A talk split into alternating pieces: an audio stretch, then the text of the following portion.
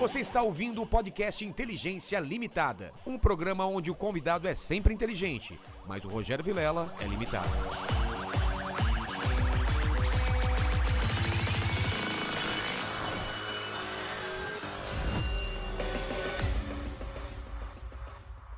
Olá, terráqueos, como é que você tá? Eu sou o Rogério Vilera, tá começando mais um Inteligência Limitada, o programa onde a limitação da inteligência acontece somente por parte do apresentador que vos fala, porque sempre trago pessoas mais inteligentes, mais interessantes e com uma vida muito mais legal do que a minha e do que a sua, não é pequeno mandíbula? Com toda certeza. Você tá meio. Não foi muita empolgação isso daí, cara. Vou Não, falar com- de novo. Vou jogar a bola de novo. E muito mais legal do que a minha e do que a sua, pequeno mandíbula. É isso aí. Hoje mais do que nunca, cara. Os- Os caras Exatamente. estavam falando aqui, eles têm um streaming deles, cara. Tem um stream tipo Netflix. Eu já escolhi uma assinatura pra mim, de na faixa. Ah, você tá zoando. 0800. Sério? Céu, Eu devia ter pedido primeiro, porque eu acho que eles só tinham uma pra dar e deram pra você essa É, assinatura. Já era. Pô, cara, cara, vou ter que assinar. Vai.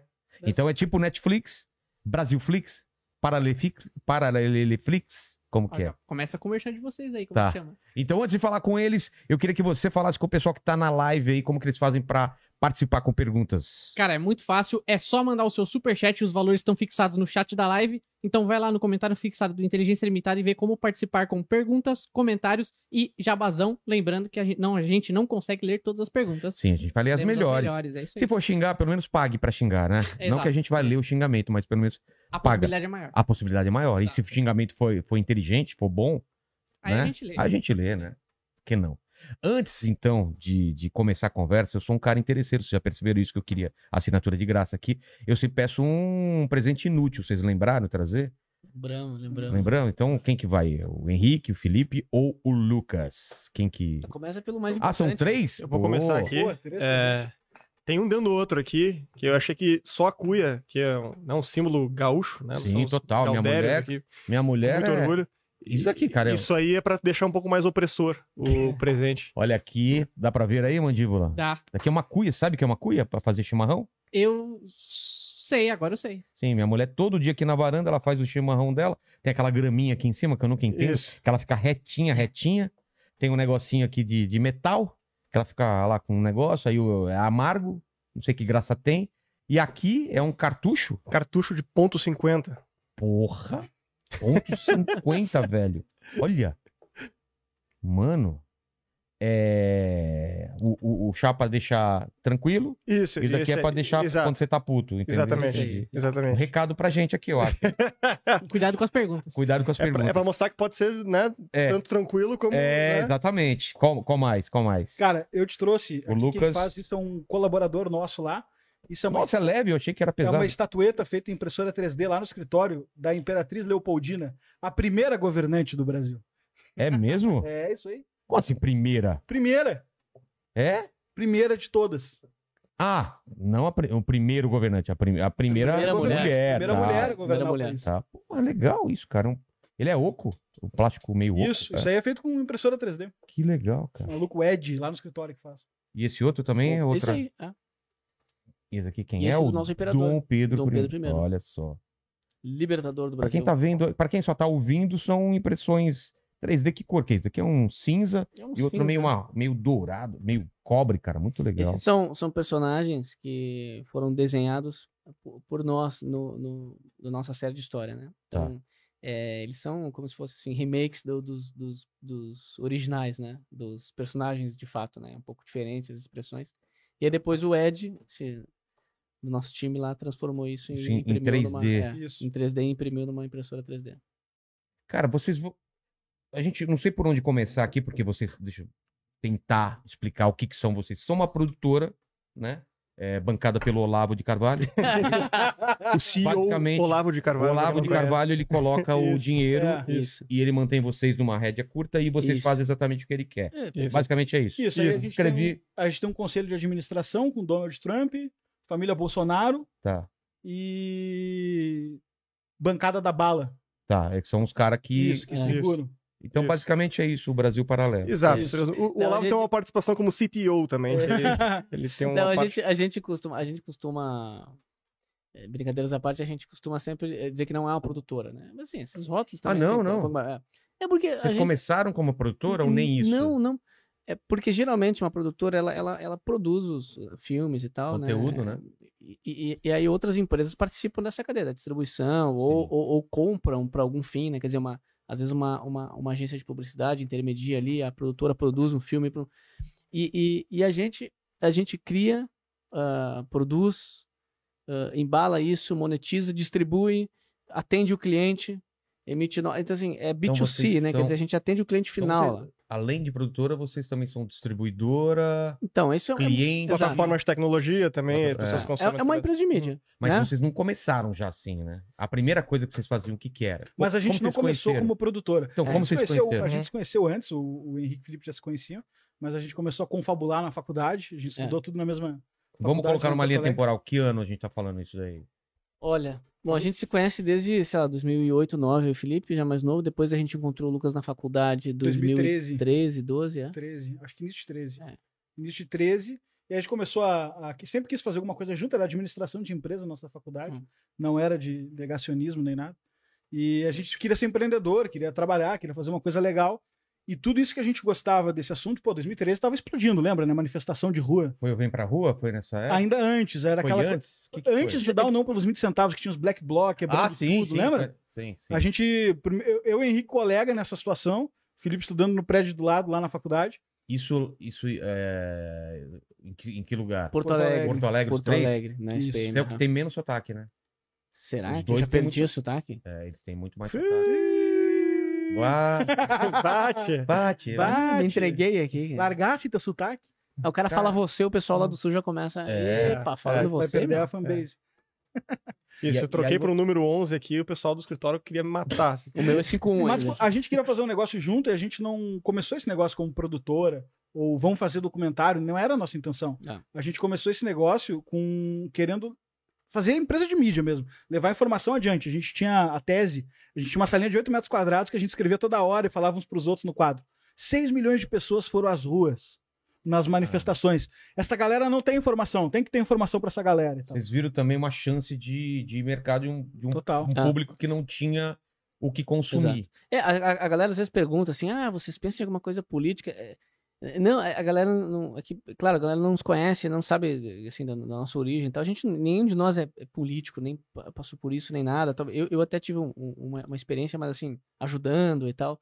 É, nunca foi muita gente, sempre foi. é, eu e o Felipe já tinha tido uma empresa antes, tinha sido sócio, o Lucas já tinha tido uma empresa também. A gente, por acaso, por, por coincidência, os três tiveram uma experiência é, em empresário júnior, assim, né? Com 18 anos, abrir um negócio e depois quebrar. Então a gente tinha, a gente sempre teve um, um- um espírito empreendedor e a gente passou a admirar o empreendedorismo e entendeu a função dele na sociedade.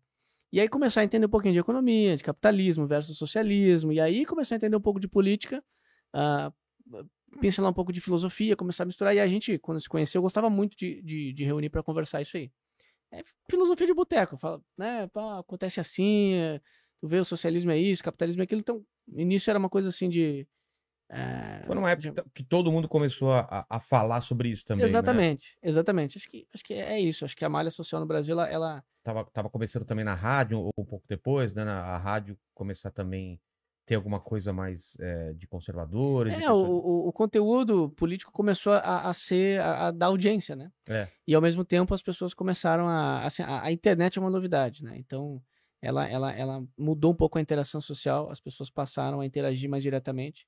A gente começou a, a estudar e política e ir atrás de conteúdo diretamente, e não, não através de, de, de, de grandes- Globo e de outra coisa. veículos, né? Não. E, e aí, e aí foi que a gente começou a tentar entender o que estava acontecendo. Quando chegou 2014, 15, né, que aí a coisa mesmo de fato se configurou mesmo com a polarização é, direita e esquerda, porque 2013 não, não, não era então, não era né? não era configurado assim, né? Aí então começou a, o público da direita a perceber que, puxa, queremos entender isso e tem conteúdos que nos servem e que não, é, não são os que estão no mainstream. É, a gente teve um, um monopólio muito grande da, da esquerda ou dessa ala progressista durante muito tempo. Vocês acham que não tinha é, é, jornalistas ou, ou- ou pessoas conservadores ou eles simplesmente não podiam expressar a opinião deles ou não eram ouvidos? É, é que tem, um, era? tem, um, tem um negócio chamado janela de Overton, né? Que é, você, você sempre tem a direita e a esquerda. A questão é o quanto a direita está à direita, né? Então você sempre tem alguém que era considerado de, de direita né, no Brasil. Mas. Lembra é, que em 2014 a eleição era Dilma e Aécio? Ah. E aí os caras ainda botavam adesivo, a culpa não é minha, eu votei no Aécio, É. porque era interpretado como o mega direitão da época, né? Era? Era, Era, Era, porra, era. era, Aécio Neves É, não, era o porque, claro direita que, claro que com certeza quem entendia do assunto já, já, Isso, já é, sabia que ele não era, mas assim, Mas opinião, opinião massa- geral, movimento de massa, ele É, era o tanto cara de tanto direita. quando veio o Dória aqui, eu perguntei, né, se, o- se o PSDB era de esquerda ou direita. Ah, é? e Ele- ele e deu uma ele? so- saboneteada, né? Ah, quem diria? Não, é, sempre foi de esquerda, mas veja bem, hoje em dia, né? Foi mais ou menos alguma coisa assim. É. Porque Não, é de esquerda. o, o PSD, o PSDB nasceu como um partido de esquerda. É, mas ainda Só é. que quando você ainda fala que é de esquerda, a galera puxa, arranca os cabelos aí, Ah. cara. Uhum. É o Partido Social Democrata do Brasil. Não, teve essa coisa de ter direito ou não ter, tem, tem culpa da própria, a gente fala sempre de ditadura militar, como se fosse só, pô, uma época que a direita estava no poder, impôs tragédias e tudo mais, mas tem mais uma consequência, tá? Que é a ditadura militar meio que matou a liderança política do Brasil na parte da direita, porque, cara, primeiro que é legal ser de oposição, né? O jovem Claro. quer ser de oposição. Pronto. Segundo, que tu tem uma ditadura no poder, que não tem voto direto, que não tem voto público, etc. Congresso fechado, um monte de coisa estranha. Porra, tu não vai estar lá na faculdade e falar assim, ó, cara, quer saber? Eu vou defender esses caras, Não sabe? tem como, né? Não é essa a vibe do, da vez, né? É. Então, como os caras mataram lideranças políticas, exilaram até aliados, como Carlos Lacerda e tudo mais, tiraram eles da vida pública. E também foi um momento de grande protagonismo da esquerda nas universidades e tudo mais. Ficou meio que uma onda de esquerda que veio depois, no sentido cultural mesmo, né? É. Então pegava mal. Ser, ser, ser de direita era. Os caras conseguiram trabalhar bastante essa mensagem que ser de direita podia ser associado com uma ideia de ser de ditadura, né? Ser pró-ditadura. E eu acho que isso demorou bastante tempo para desinfetar e tal, mas hoje acho que tá.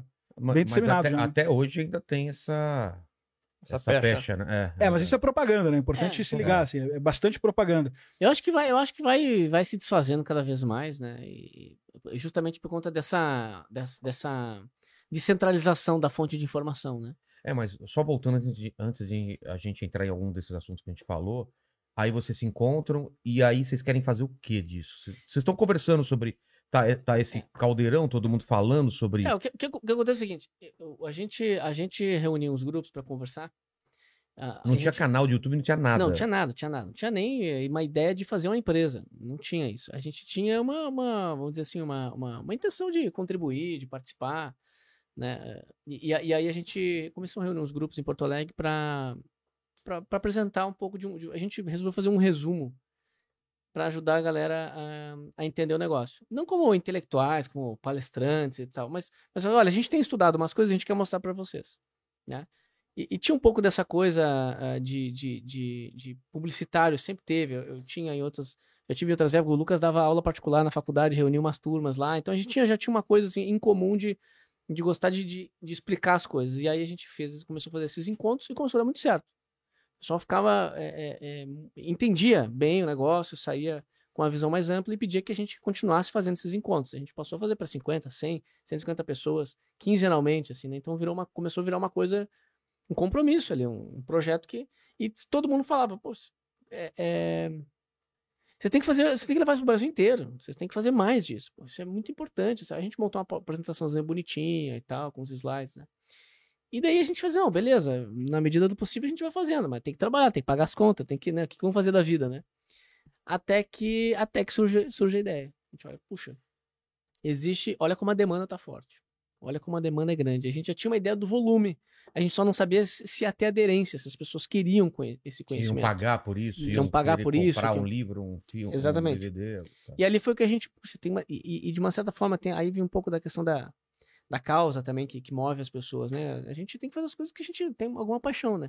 E, e- esses encontros, essas conversas, levar essa, essa mensagem adiante era um negócio que mexia com a gente. Era uma, era uma paixão mesmo. Porra, que legal, os caras aprendendo através de um conteúdo que eu tô levando adiante. E, e aí, beleza. Vamos então, vamos, vamos entrar nesse mercado de mídia que tá colapsando, no sentido de, de agora a gente tá vendo como ele tá colapsado, né? É, porque basicamente a internet quebrou essa hegemonia de, de É. fonte de informação, isso independente de ideologia, quebrou a, a hegemonia das grandes corporações, né? Então, pô, esse negócio vai mexer nos próximos anos. É, vamos, vamos entrar nisso. Como vamos fazer? Não sabíamos. O que íamos fazer exatamente? Não sabíamos. A gente descobriu no meio do caminho que dava para fazer vídeo. É uma história meio maluca, assim. A gente tinha bem pouquinho de dinheiro para investir e depois pegamos vários empréstimos, empréstimos. Descobrimos um nome no meio do caminho que ia ser o nosso nome, Brasil Paralelo. A gente tinha algumas premissas, né? Não receber dinheiro público nunca, zero dinheiro público. É, tinha que ser um negócio desde o início. A gente também ah, não, não queria nada de ONG, movimento, nada. É pagar. empresa, cara. É, A gente, uma- era uma premissa que a gente tinha desde o início. Cara, esse negócio tá no. Tá, tá, tá rolando uma paixão aqui de lidar com esses assuntos de política e tal. Mas, cara, a gente não é político, a gente não é movimento político, a gente. Cara, nosso negócio é ser empresário. E de uma certa forma, é, todo empresário ele tem, tem que ter uma vocação para servir alguém, né? Pra, pra resolver algum problema, para fazer alguma coisa, né? Me- Mesmo que seja uma coisa simples, fazer borracha, não importa, É. mas ele, ele olha para aquilo e fala assim: olha, eu tô resolvendo um problema da sociedade. Então, tudo bem. E, e, e pra- até hoje, para nós é um desafio. Às vezes tem gente que, que ainda. O que, que é o Brasil Paralelo, né? Então, acho que agora com o lançamento do streaming tá Mas ficando mais O que, claro. que é o né? Brasil Paralelo hoje? É uma, é uma empresa de mídia, né? Com 320 mil assinaturas ativas, mais de 320 15 mil? 320 mil assinaturas ativas. A gente divulga a receita, né? A gente, rico né? pra é. caramba, então. Não, não. Não, Não, aqui entre nós, ninguém tá assistindo isso.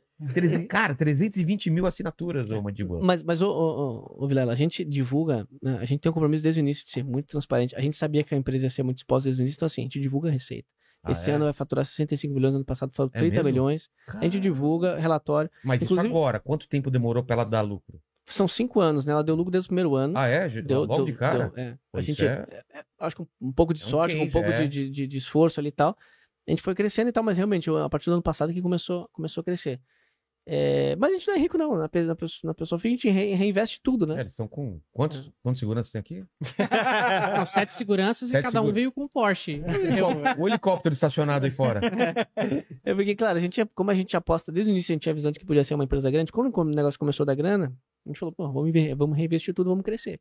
Então são 140 funcionários hoje. 140. Ah, Então, é. então, então vamos lá. Qual foi o primeiro produto? O que, que, vocês, que, vocês fizeram? a- a- Foi a, foi a primeira coisa que vocês fizeram. Isso tem a Eu ver- conheço vocês pelo, pelo Teatro das Tesouras. Foi a primeira coisa que eu vi.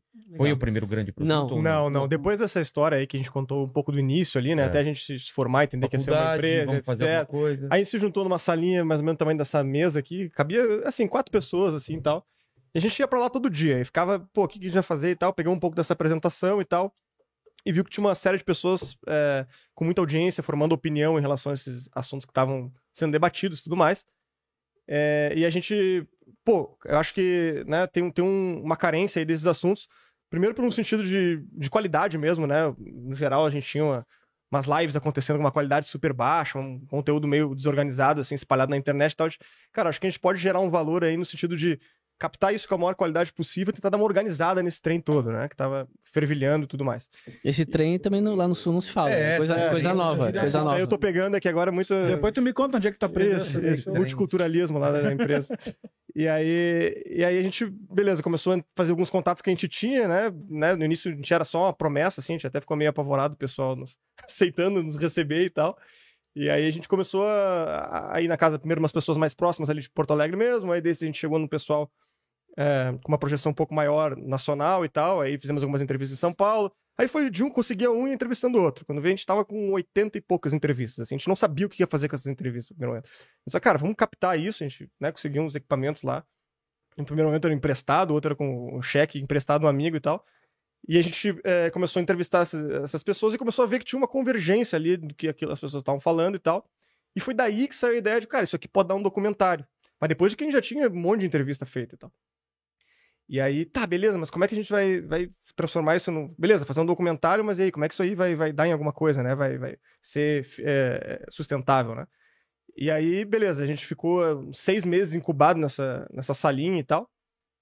E aí começou a montar um documentário que seguia um pouco daquela estrutura da apresentação que o Henrique comentou aqui no início, que a gente ia apresentar para as pessoas e tal. Que mais ou menos tinha a ver com o que o pessoal tava falando, basicamente mostrava ah, as raízes do problema no Brasil, né? Aí mostrava um pouco dessa questão é, das infiltrações nas universidades, nos ambientes culturais, é, toda essa questão de visão de mundo que a gente tinha hegemônica, de uma certa forma, é, no Brasil, um panorama geral econômico, de segurança e etc., a questão da dificuldade de empreender no Brasil, enfim, tinha todo um, um aspecto aí que vinculava um pouco dessas ideias aí de, de capitalismo e tudo mais. É, e tinha também um- um- uma pretensão de explicar um pouco por que, que a gente se encontrava num cenário tão difícil, né? E aí, isso virou um, um roteiro de cinco episódios. A gente transformou essas entrevistas em um documentário. nós mesmos editando ali, eu peguei um computador e ficava fazendo no notebook mesmo, assim. Um monte de HDzinho espalhado, assim, cada entrevista tava num HD diferente. É um caos, assim, né? Os primeiros seis meses é um caos completo. Dormindo no escritório, colchão inflável. O pessoal às vezes passava uma semana no escritório sem banho, praticamente. Cara, foi. Os primeiros seis meses. É, não, às vezes ainda tem um pouco isso, mas já diminuiu. E, e aí, cara, final de 2016, a gente lançou isso na internet, de graça, no YouTube.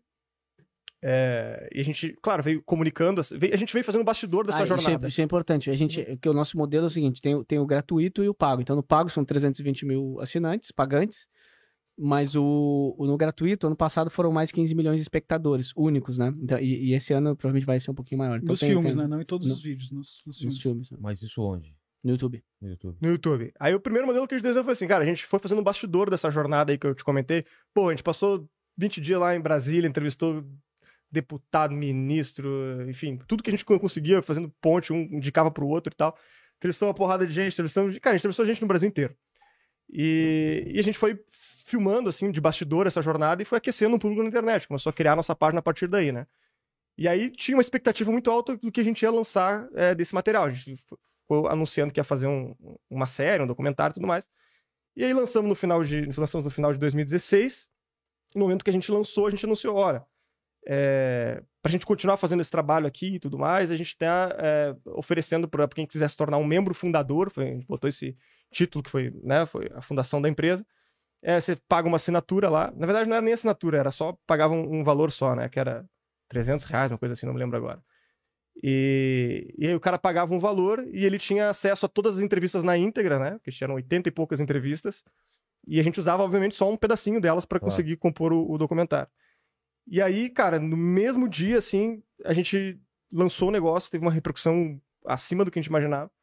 E, assim, em poucas horas a gente retornou o investimento que a gente tinha feito naqueles seis meses. Tava endividado, devendo no banco, dinheiro emprestado de amigo e tal.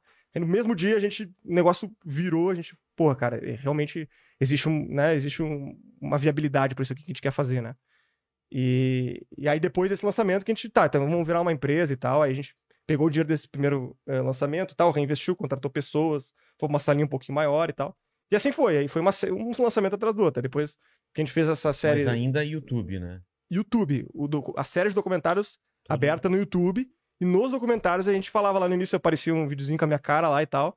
Eu falava, ô pessoal, não sei o que e tal, sei que vocês vão ver o documentário é uma parte, tem toda uma outra parte que é as entrevistas na íntegra pra quem for assinante e tal. A gente deu um jeito de. Mas desde o início a gente já montou uma plataformazinha na, na web, Ah, é? pra, onde Na o cara, mão. o assinante É. tinha um login e uma senha.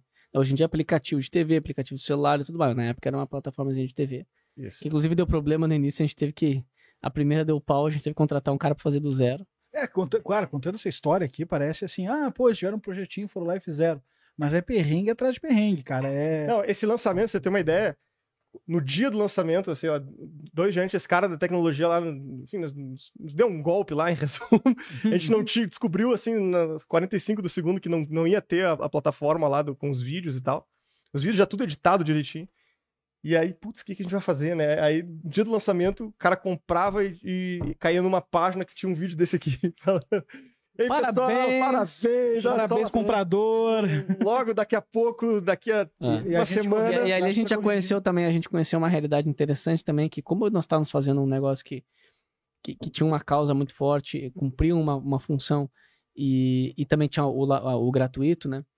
É, desde o início a gente ad- adquiriu clientes muito, muito, muito vinculados à causa da empresa, muito comprados na, na missão, que é até hoje.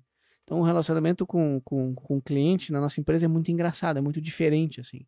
É uma coisa, é, é uma coisa de família, de, é, eu sempre brinco assim, que a impressão que eu tenho, tem 140 funcionários e tem 321 mil assinantes, é tudo a mesma coisa, a diferença é só que os 140 funcionários estão numa outra, mas é tudo, estão tudo do mesmo lado, né? Um time é, uma, é, uma, é um é grupo de pessoas interessadas em, em mudar a cultura do Brasil.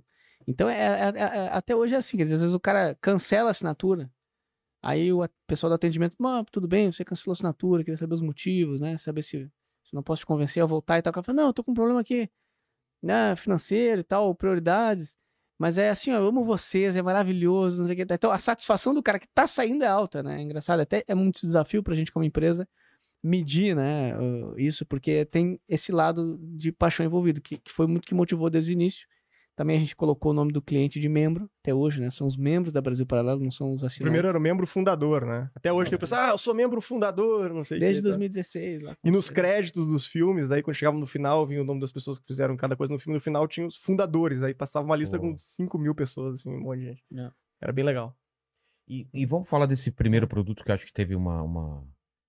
eu Acho que foi uma das coisas que fez, fez sucesso, né? Que é o Teatro das Tesouras. Vocês prepararam isso de quando a quando? Como que foi o processo? E, e falar sobre isso também. Esse 16, então, a gente lançou. Depois do 17, a gente resolveu fazer a história do Brasil, que foi uma loucura. E 2018 entrou ano de eleição. E a gente fez uma série sobre a história das eleições, que é Ah, o Teatro foi, das foi nesse ano, então? Isso. É, a gente já tava numa esteira de falar de história do Tá. Brasil, né? Uh, logo depois que passou esse primeiro lançamento aí, beleza, virou uma empresa e tal. A gente, tá, beleza, começou a conversar com algumas pessoas e o cara, cara, o Brasil tem um problema de identidade, né? O brasileiro não se reconhece e tal. É, é muito difícil a gente conseguir, pô, pensar para onde é que a gente vai se a gente não tem essa, essa identificação, né? E daí a gente começou a, enfim, mais uma jornada, fez um- uma série de vários episódios sobre a história do Brasil e tal. E aí no ano seguinte, que era ano de eleição, a gente, cara, vamos continuar falando de história, só que agora vamos. O segundo problema que falam, né, é, é primeiro é que o brasileiro não tem, não conhece seus antepassados, né, mal conhece a história do seu bisavô, muitas vezes tal, né. E, então a gente tem que resgatar um pouco da nossa, da nossa, da nossa origem. É, e, e logo depois a gente, cara, o brasileiro tem um problema de memória, curta. Todo ano chega ano de eleição, vem os mesmos políticos lá, com as mesmas histórias, não sei o quê, contado com um jeitinho diferente, uma nova roupinha ali e tal, e todo mundo cai na, na história, né? Então, pô, a gente tem que atacar esse problema da, da memória curta, acho que faz sentido. E a gente, beleza, vamos fazer uma, uma retrospectiva da história das eleições a partir da redemocratização. né? Então, cada episódio lá é a história de uma eleição. Contexto social, contexto econômico, como é que eram os debates, as tretas que acontecia na mídia. É muito legal porque você consegue ver, assim, um pouco da, da história. Muita coisa que a gente acha que é uma característica única de agora, assim, uma coisa que tá acontecendo pela primeira vez, você vê, começa a ver vários, enfim, analogias, paralelos, assim. E, enfim, aí a série teve um- uma repercussão muito grande, assim, né? E um Hum. pouco da narrativa dela é o seguinte, que é Teatro das Tesouras, vem desse vem É esse porque nome. esse né? nome, é. É, porque existe uma, uma teoria política chamada estratégia das tesouras, que é basicamente o seguinte, cara, é, nós temos que ganhar a eleição aqui do Inteligência Limitada para saber quem manda aqui, beleza? Faz o seguinte, em vez da gente competir com um cara que a gente não conhece, que vai mandar na gente, vamos competir entre nós aqui, vamos botar a gente como chapa 1, chapa 2, e quem ganhar governa. É um pouco essa estratégia para tu enganar o cara que ele tá escolhendo, mas fazer a mesma coisa. E como que engana o, o eleitor que são coisas diferentes. Tu te apresenta de forma diferente, mas na prática faz a mesma coisa. Tá. de- com, claro que tem Uhum. algumas diferenças e tal, mas essa é uma estratégia que nasceu no, no início do século XX na Revolução Russa, né? Bolchevique e menchevique, a galera aprendeu na escola, né? Uhum. Bolchevique era maioria, menchevique minoria, e os caras, de certa forma, o núcleo duro do- da Revolução sabia o seguinte, meu, as duas galeras são nossas. Então tem umas diferenças entre elas, mas quem ganhar, ganhou. Vamos financiar os dois, vamos dar dinheiro pros dois, vamos dar material pros dois. Isso no contexto de 1900 e pouquinho, né?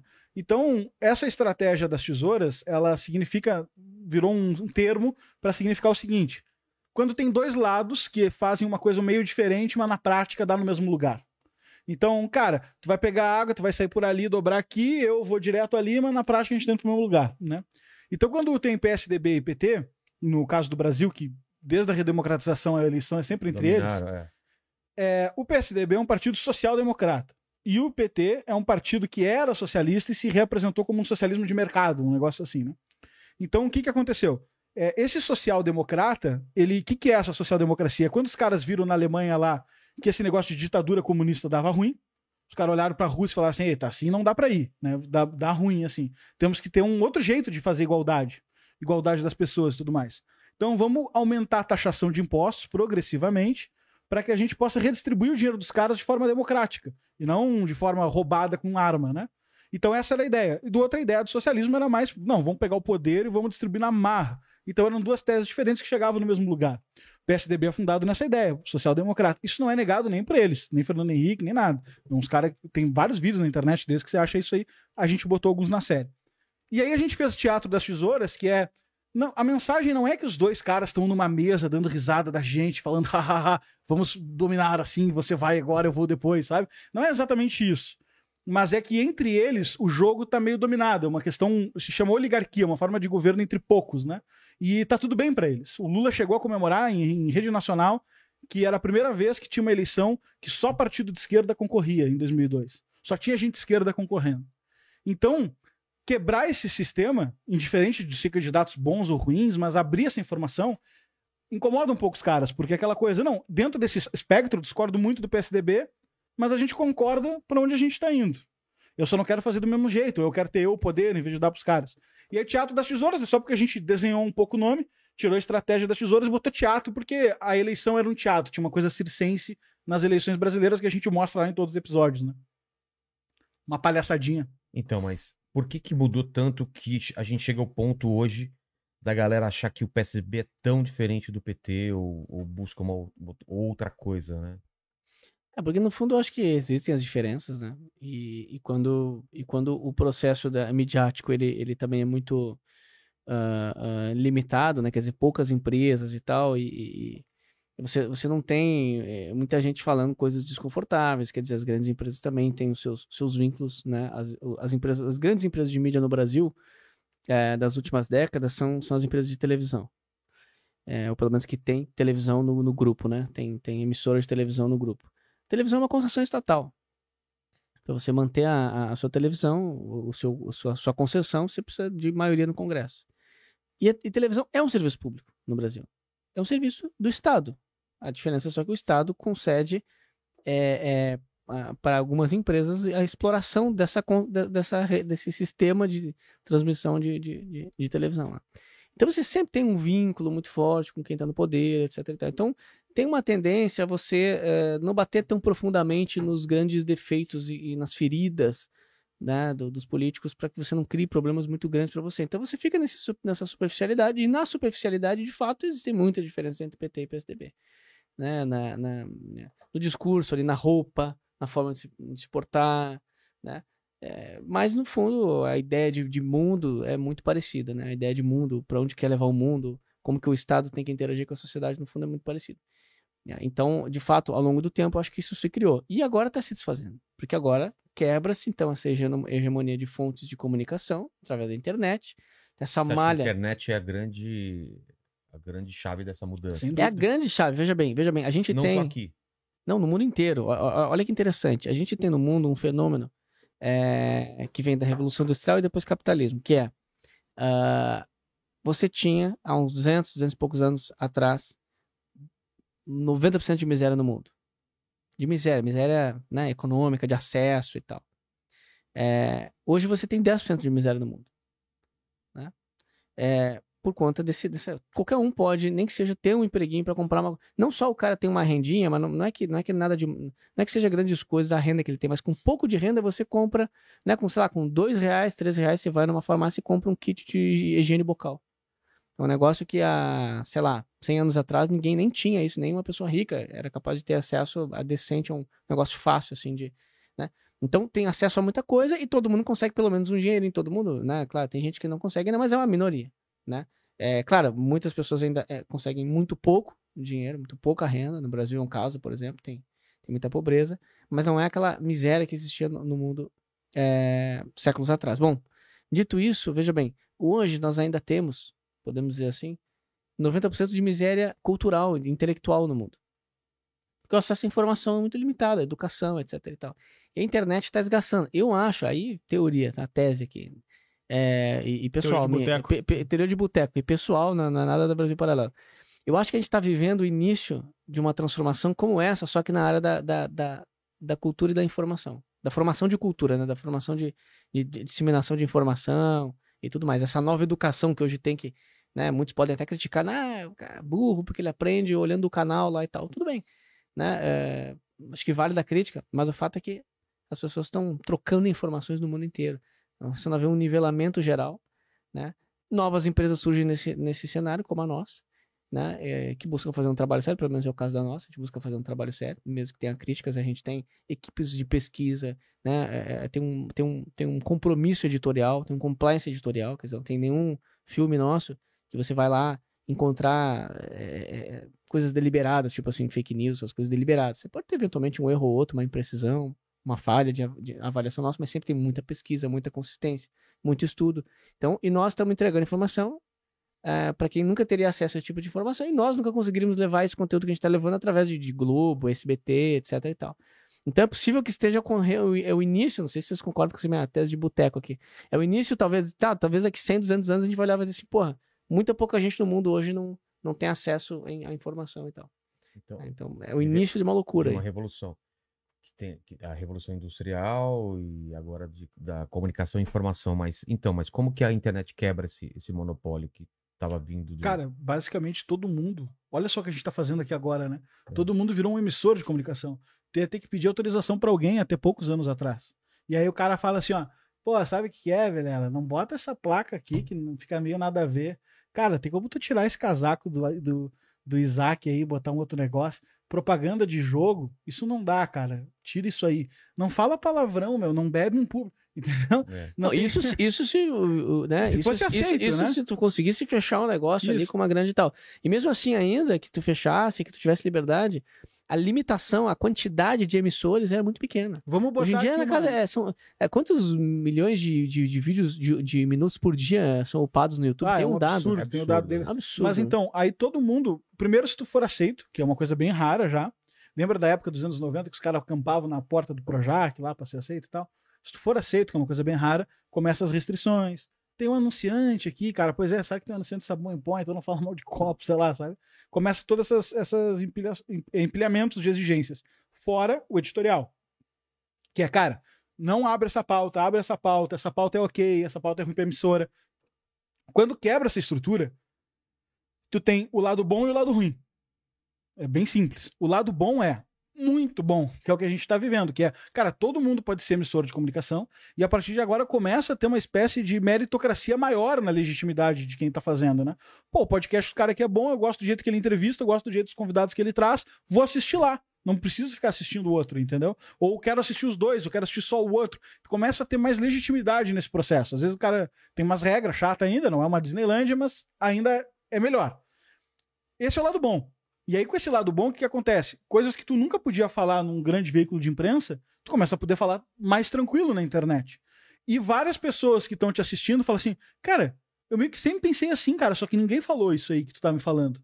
Porque acho que eu me sinto assim também. Aí o cara vai ver, tem 300 mil views aí no negócio.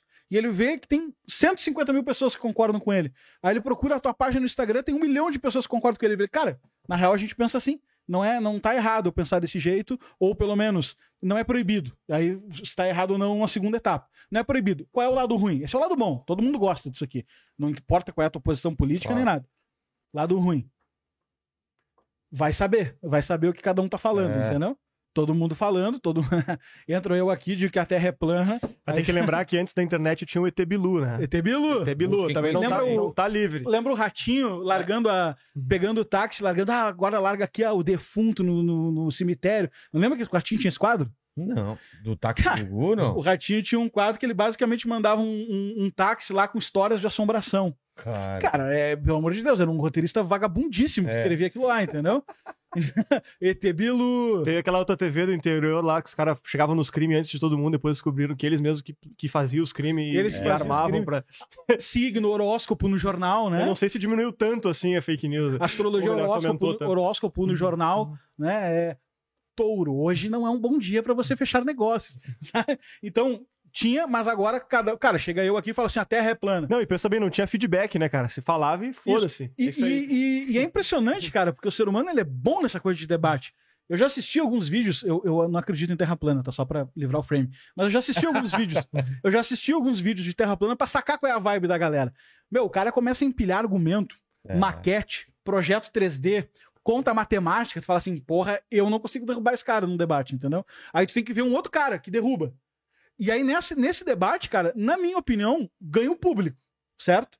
Na minha opinião, ganha o público. Só que, porra, vai ter o cara lá que quer ficar falando que a Terra é plana. Tinha- lembra dos e vai deuses. achar outros malucos que vão acreditar Sempre também. teve esse Porra, cara, meu. lembra? Sempre teve, Sempre não sei quantos anos cara. tu tem, mas tu lembra do Era os Deuses Claro. Astronautas? Claro, do Van Porra, Dyke, eu traficava esse livro na escola, ficava, olha aqui, Van as pirâmides do ET que fizeram e tal, não sei o quê. Van- Sim, news, eu- caralho. Eu assisti no cinema, cara. Tinha aquelas, aquelas imagens do deserto de Nazca, sei lá, que só dava pra ver do, espaço. Certamente Mas é um em disco voador, né? grande, É. cara. Tinha, eu lembro no Discovery Channel, eu passava o dia tarde vendo documentário quando eu era guri. E eu lembro que tinha... Alienígenas do passado. e- ali- exato, e, uns roteiros ruins, assim, Isso. adi- precipitadas, seriam eles todos aliens. E eu estava lá e de repente eu senti Isso. uma presença e eu pensei, eu vou morrer. Então quer dizer que vivemos na oitava dimensão. E tinha um cara com cabelo assim, né, cara? Todo- Aliens! Então, cara, assim, nunca foi a TV e o jornal, antes da internet, nunca foram assim, ó, caralho, velho. Nossa, que troço bem sério, entendeu? Era uma piada. Até a esquerda odiava a TV, cara.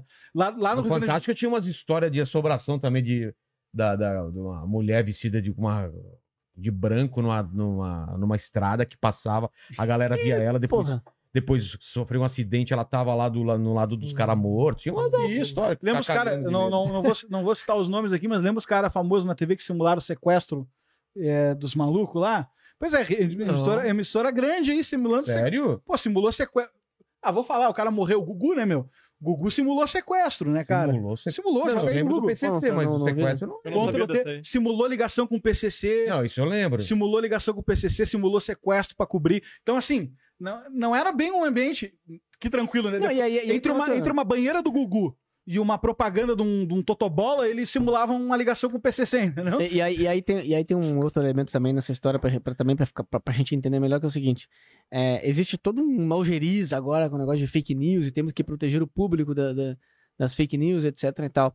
É, no, no fundo, isso é natural, todo o mercado, que existe um certo controle, existe um certo oligopólio, etc., né, e, e uma certa regulação é, do Estado, ou que, né, é, ou que algumas empresas sobrevivem disso aí, é normal que quando, através de novas tecnologias disruptivas e tal, entram novos players e começam a ameaçar os players, como foi com o Uber e os táxis, né? Entrou o Uber, o que, que os táxis fizeram? Bate lá na, na porta do gabinete dos políticos, ah, vamos, ó, sindicato, não sei o que, começaram a armar um negócio para os Uber não poder operar. Aí proíbe de ficar no aeroporto, não sei o que e tal. Pelo quê? Pelo bem do, do não sei o que, do trabalhador. Mas o Uber não assina nem carteira dos motoristas. Aquela história sempre tem uma narrativa que é pro bem do negócio. No fundo é para proteger Proteger. o mercado. Tem a mesma coisa agora com os novos players. E, e- e isso, e como o Lucas falou, tem maluquice, tem maluquice, mas não é por isso. É por proteção de mercado. Imagina, cara, a influência. Imagina assim, a Globo, ela não influencia mais a eleição. Ela não influencia mais a, majoritária opinião Henrique pública. Meirelles meteu, quanto que ele meteu? Uns 40 milhões de real ele meteu naquela eleição, né? Na última de E 2018. a, a- a mídia tradicional não influencia mais. Então, assim, é, nós nem estamos falando ainda da questão de faturamento e tal. Daqui a pouco vai acontecer também. Daqui a pouco pequenos players como nós e tal vão estar faturando parecido ou igual. Mas começou já o primeiro sinal, que é a questão da influência. Não é que, não é que a gente, Brasil Paralelo, ou aqui influencia mais que a Globo, mas no conjunto, essa, no conjunto, essa bateu, massa de novos canais já influencia mais que a Globo. Né? Então, isso é uma perda de poder tremenda. E que o cara não pode admitir. Né? E, e- e- e- naturalmente eles começam a se aliar aos políticos. Então, por exemplo, agora você vê né, é, é, políticos é na CPI, que foi o nosso caso, inclusive. É, ah, porque vamos caçar quem, quem faz fake news, vamos proibir, vamos prender, etc. E tal. A Globo lá aplaudindo. Boa sorte, Renan Calheiros, não sei o quê. Uhum. Aplaudindo, é, validando a ação do cara, que tem um interesse ali também. Então, assim. é- Pelo menos agora o cara pode ir no vídeo da Terra Plana nos comentários e dizer: Ô meu, isso é mentira, olha só esse outro vídeo aqui, É. botar, entendeu? Antigamente na televisão não tinha como você. É. Passou, passou. E aqui, É, e é, e é um preço que se paga, né? Esse tipo de coisa. É cl- Claro que ninguém gosta de cair numa fake news depois que compartilhou o troço, putz, era falso e tal. É uma merda, né? Você sente um idiota ali e tal. Mas, cara, é um preço que se paga porque é aquela coisa, tu nunca sabe de onde que vai vir a verdade, né? Então, se tu tenta cercear todas as pessoas, ou melhor, se tu tenta concentrar mais o poder de definir o que, que é verdade e o que não é, com essas né, propostas de agências de fact-checking e tal, então, nada mais do que concentrar de novo na mão de poucos, né? Com influências ali e tudo mais, a decisão de falar o que que é verdade e o que que não é. né? Então, é- é um estado que eu acho que. É claro que a gente tem aprendizados para ter, né? É tudo muito recente, né? A gente tá ainda. É, talvez seja isso. É tão recente É, a coisa da internet. Parece que tá há muito tempo, mas é muito recente, cara. É muito É, assim. E- Muito, e muito. essa liberdade que a gente tá tendo é muito melhor do que qualquer coisa que veio Exatamente, exatamente. Por isso que é que tem que estar vigilante, né? A gente tem um documentário que é Os Donos da Verdade. Até é sobre isso. Ele conta um pouco da história da liberdade de expressão, que isso não foi conquistado de maneira fácil, né? Teve né, muito trabalho para isso ser conquistado, em vários momentos na história. É, houve- houveram grandes injustiças, né? Por a gente não ter esse direito garantido e tudo mais. E, assim, por mais que tenha desafios agora com todo essa, esse rebuliço que, é- que, que envolve a internet e tudo mais, o que a gente não pode tolerar é retroceder nesse ponto, né? Retroceder nesse ponto e É, e- É, o meu medo é, é- é ter pessoas regulando isso e quais Uhum. são as, a- as os ideais que eles defendem, né? Porque se tem é aquele negócio do Watchmen, né? Quem vigia os vigilantes, né? Cara, tu já foi na veia da questão aí, que é a conclusão até do, Uhum. do Doc lá. Que é basicamente dos donos da verdade, que é sobre liberdade de expressão, tá no YouTube aí de graça pra ver. É sobre isso? Isso, isso. basicamente é o seguinte, cara.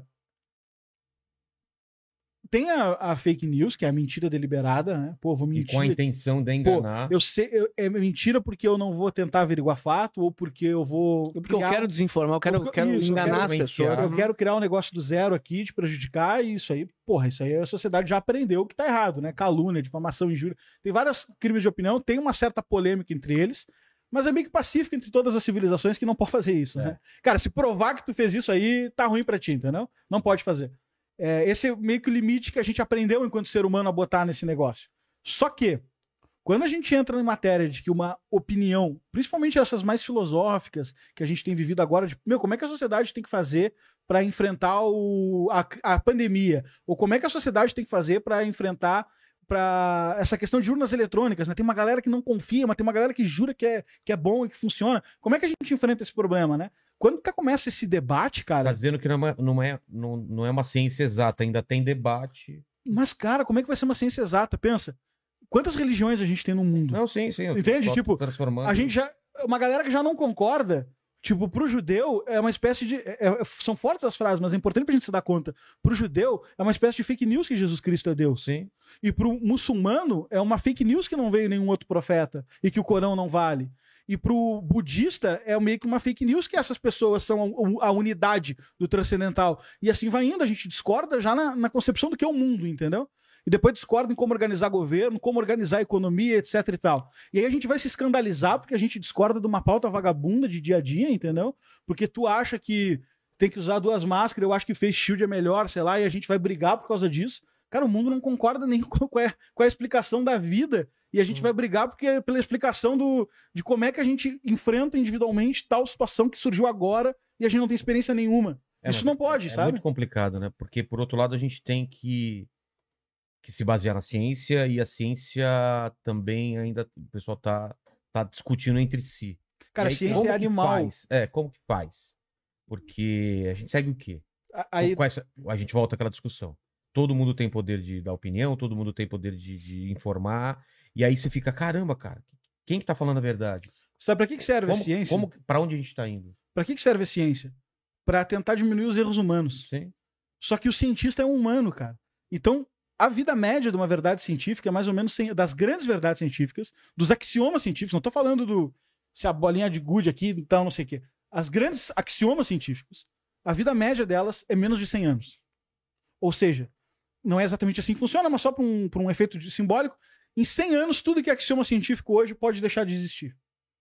Isso é ótimo, porque se não fosse assim, não seria ciência. E a Se não puder discutir e contestar, não é ciência. Essa galera, o cientista sério que debate a coisa, cara, ele não tá debatendo desse jeito aqui que a gente tá, sabe? O cara tá preocupado com o negócio. E se ele, ele obviamente vai tirar a poluição, que quer matéria de opinião e tal, mas se o cara vier com outro ponto de vista, ele quer aquilo de forma desesperada. Claro. Porque ele precisa investigar aquela outra tese. Ele precisa de uma intuição para ir atrás de uma determinada hipótese científica. Então, quando a gente começa a falar de ciência, na verdade, o que a gente quer, e eu sou, todos nós somos fãs de, de- de grandes cientistas e da ciência. A gente acha um troço muito lindo na humanidade que a gente tenha descobri- descoberto essa forma de testar conhecimento, né? Mas quando a gente começa a falar em nome de cientista, a gente está sendo o pior tipo de desonesto, hipócrita que dá para ser, cara. Porque tu não sabe nada, tu não sabe fazer uma fórmula de Bhaskara. E aí tu fala assim, ó, a ciência, tá, a ciência já provou que não sei o quê. Porra, velho, quantas vezes tu já abriu o Google Acadêmico? Quantas vezes tu já leu um artigo científico, meu?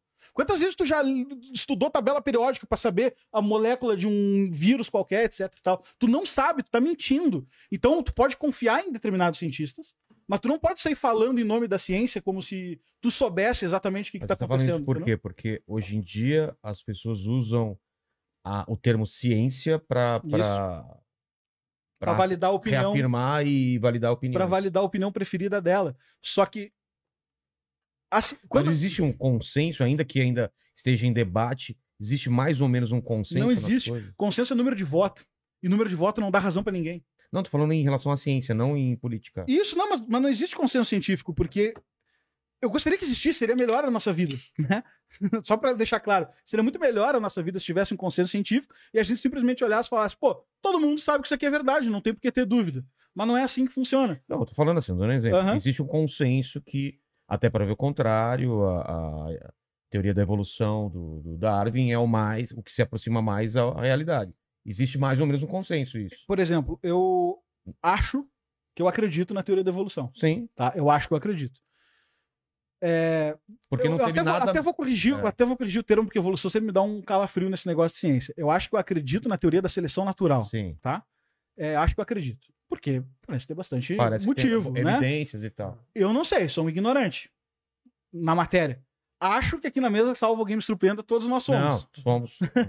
Então, só que isso não Eu tem... sei tudo sobre isso, mas eu não tô afim de falar. Cara, eu domino totalmente esse assunto, mas eu não quero entrar nisso.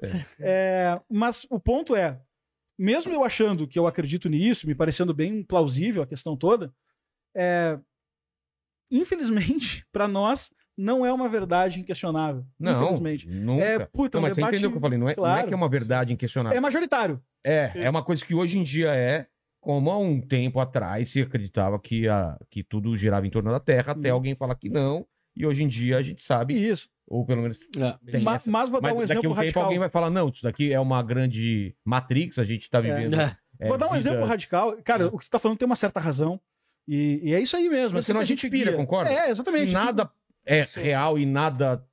A, a gente tem que acreditar mais ou Pra que, menos. que vale isso que eu tô falando? Ah, Tá. pra, pra viver a vida, né? Na hora H, como é que tu vai fazer? Tu não precisa falar, eu não acredito em ti, tu também não sabe nada. Não é assim. É. Mas tu pode ter pelo menos o seguinte, cara, quando vier uma ideia que eu não concordo, antes de eu jogar um tijolo no cara, deixa eu ouvir melhor, entender a questão. e, Beleza, se eu não concordar, eu continuo não concordando e até explico pras pessoas por que que tá errado. Mas eu acho que só eliminar, dizer, não, a ciência já provou isso aí, é o que fez os cientistas que falaram essas coisas que a gente tá falando aqui, que a Terra é redonda, que existe seleção natural, morrerem. Foi esse mesmo pensamento. Os caras olharam e falaram assim, ó, meu, todo mundo sabe que a Terra não é redonda. Todo mundo sabe que não tem seleção natural. E aí os caras foram presos, foram mortos, foram esculachados, justamente por causa que tinha uma porra de uma maioria e ela tinha razão obrigatoriamente, entendeu? Então não precisa a gente brigar no sentido de vamos destruir as bases das crenças da sociedade. Isso não. Mas vamos ser um pouco mais humilde. Vamos ser um pouco mais humilde, dizer, cara, sei lá, não sei nada sobre seleção natural, é o que eu aprendi, é o que eu acho que é. Dá uma olhada. Não sei, se tiver outro cara. Não é uma questão que importa na minha vida, então não tô nem aí, mas se vier um outro cara com uma boa explicação, deixa eu ouvir. E aí a gente tá falando de ciência. Aí a gente vai pra, pra parte de história, que aí é um pouco mais complicado, né? É, aí Ciência é uma Aí coisa sim. que você consegue replicar, você consegue fazer Perfeito. aquele, né? Não consegue aplicar os métodos, né? É. E história, história é mais complicado, É, né? é. Porque você tem que acreditar em algum Exato. relato, você tem Uhum. que bater relatos com É ideias. engraçado, quer dizer, a gente, a gente, a gente, é engraçado pensar assim, por exemplo. Olha o que tá acontecendo hoje aqui no nosso país, né? E no mundo, de certa forma. Olha a maluquice. Só um minutinho. Pega outra taça pra gente, vamos, vamos, vamos encher a Vamos, cara. vamos vai. começar, vamos começar. Opa! Já vi que o Começamos assunto na aqui, cervejinha só pra dar um. Começamos a mergulhar aqui nos assuntos. Então, Olha o que tá acontecendo hoje. ele mandou um, mandou um meu aqui, tipo Faustão, não quis interromper. Meu, Cara, Ele falou meu. nós estamos. Ô, meu! Nós estamos muito Ô, bagunçados. louco, meu! Nós estamos muito bagunçados, nós estamos há dois anos em São Paulo e, e tá misturando todos. É, né? o cara mandou Sim, um não, trem, mistura. mandou um meu. Isso. Eu, Eu trabalho com um você. monte de mineiro, nordestino, paulista. Cara, é uma Mas, mas olha, pra, pra contar a história, E pra mim, cara. Ah, tá. o que acontece hoje já é difícil de entender. E a gente vê toda a guerra de narrativas, né? Já hoje. Acontece o fato amanhã, fulano volta uma lei, não sei o quê, já tem 30 narrativas de cada lado pra explicar. É. Se foi bom, se não foi bom, se foi É mentira, se foi verdade. A galera tá muito Imagina, de imagina, certeza, né, cara? imagina daqui 100 anos a galera tentando contar o que aconteceu agora. Não, não. Cara, é uma narrativa que vai vencer, é a narrativa vencedora, entendeu? Pra quem tiver daqui 100 anos, vai estar vai tá muito claro e muito fácil entender o que tá acontecendo. Mas pra gente que tá no meio do furacão, tá essa doideira, cara. Imagina que Essa 100 doideira. anos a galera fala, olha que do... os caras lá, cara, brigando por essas coisas aqui e tal. Agora, ainda assim, quando você olha pra história, pro passado, é possível que você tendo um comprometimento com a verdade e não com uma ideologia pra configurar o passado como sendo bom ou ruim para suas ideias, quando você tem compromisso com a verdade, ainda assim é possível que você faça um material, uma, uma, uma- um relato histórico, uma historiografia muito honesta, muito honesta. nunca dá pra dizer que aquilo é exatamente É, o que é. sempre tem um viés, né? Porque Algum tem- viés vai ter porque é o humano, ser humano é, fazendo. ser humano- Mas você consegue chegar muito próximo, é possível fazer um trabalho, é possível buscar o máximo de fontes e documentos, etc, confrontar narrativas, etc e tal.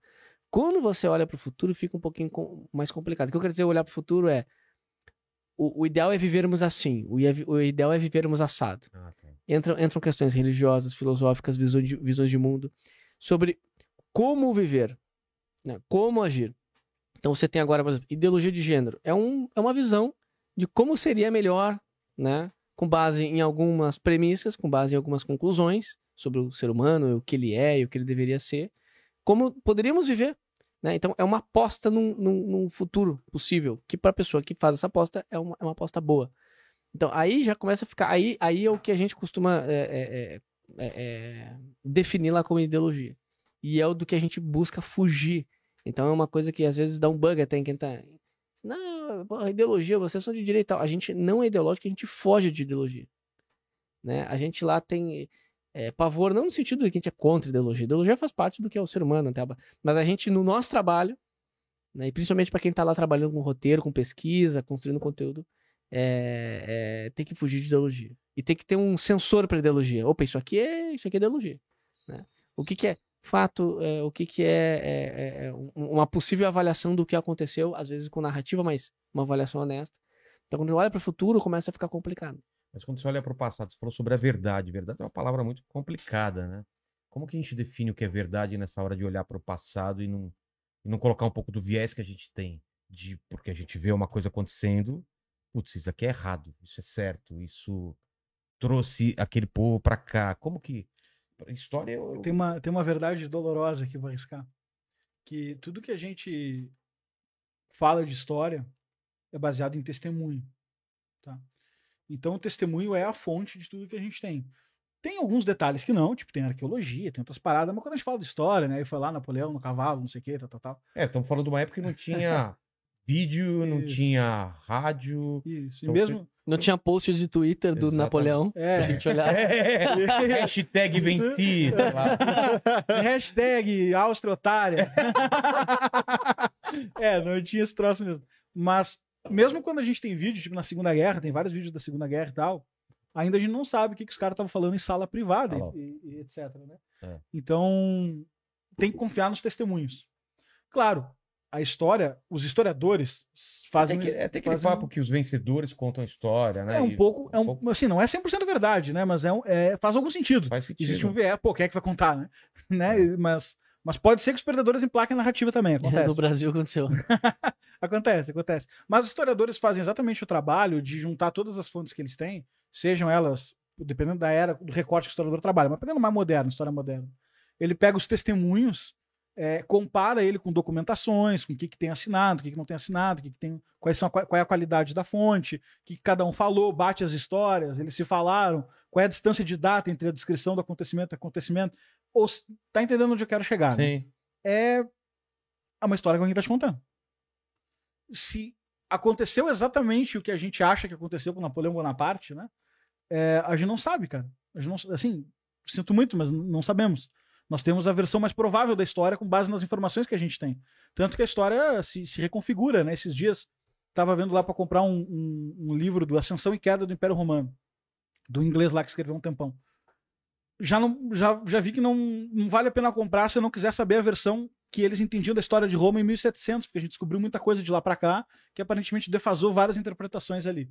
Ou seja, de 1700 para cá mudou a interpretação da ascensão e queda do Império Romano. Não estudei de perto isso, mas aparentemente sim, entendeu? Então a gente está confiando numa série de testemunhos e, de novo, a gente vai ter que assumir a responsabilidade de saber, cara, a gente tem Tem esses lacunas. testemunhos, tem esses historiadores, esses são os depoimentos mais confiáveis, e temos esse, esse mito aqui que ficou na história, que pode ser verdade ou mentira, em maior ou menor grau, mas temos esse mito aqui. Mas, na boa, a gente tem a, tem a famosa história da Segunda Guerra lá, né? Os caras estavam quase chegando em Moscou, quase dominando o negócio, e o general Guderian, que era o cara que estava quase chegando, resolveu descer para enfrentar outra tropa, perderam a guerra, tomaram uma recuada até Berlim. Tem um monte de teoria da conspiração. O que, que aconteceu? O Guderian era um traidor? Tinha um cara lá da KGB infiltrado que mandou o cara descer? O Hitler era vaidoso e queria ganhar em todos os campos de batalha antes de ganhar a guerra? Que que, contra a Rússia, né? Não contra o Claro. mundo. O que, que aconteceu? A gente não sabe, cara. A gente não sabe, entendeu? Então, pode ser que um, um fato ou outro desse que eu tô comentando aqui, um historiador levante a mão, alguém mais informado que eu, levante a mão e diga, ah, não, isso aí tem uma certa Não, fonte. e tal. aí, Lucas, é Mas a, engraçado. a mensagem é essa, em geral, né? E, e aí, e aí é louco porque tem uma galera que, claro, em geral, pessoas que não estão assistindo o nosso trabalho, não estão acompanhando muito de perto. Mas tem uma galera que fala assim: ah, os caras são bolsonaristas, né? Os caras não. Quero ver os caras falar do governo Bolsonaro, não sei o que. Os caras não sabem o compromisso que a gente tem com esse negócio, né?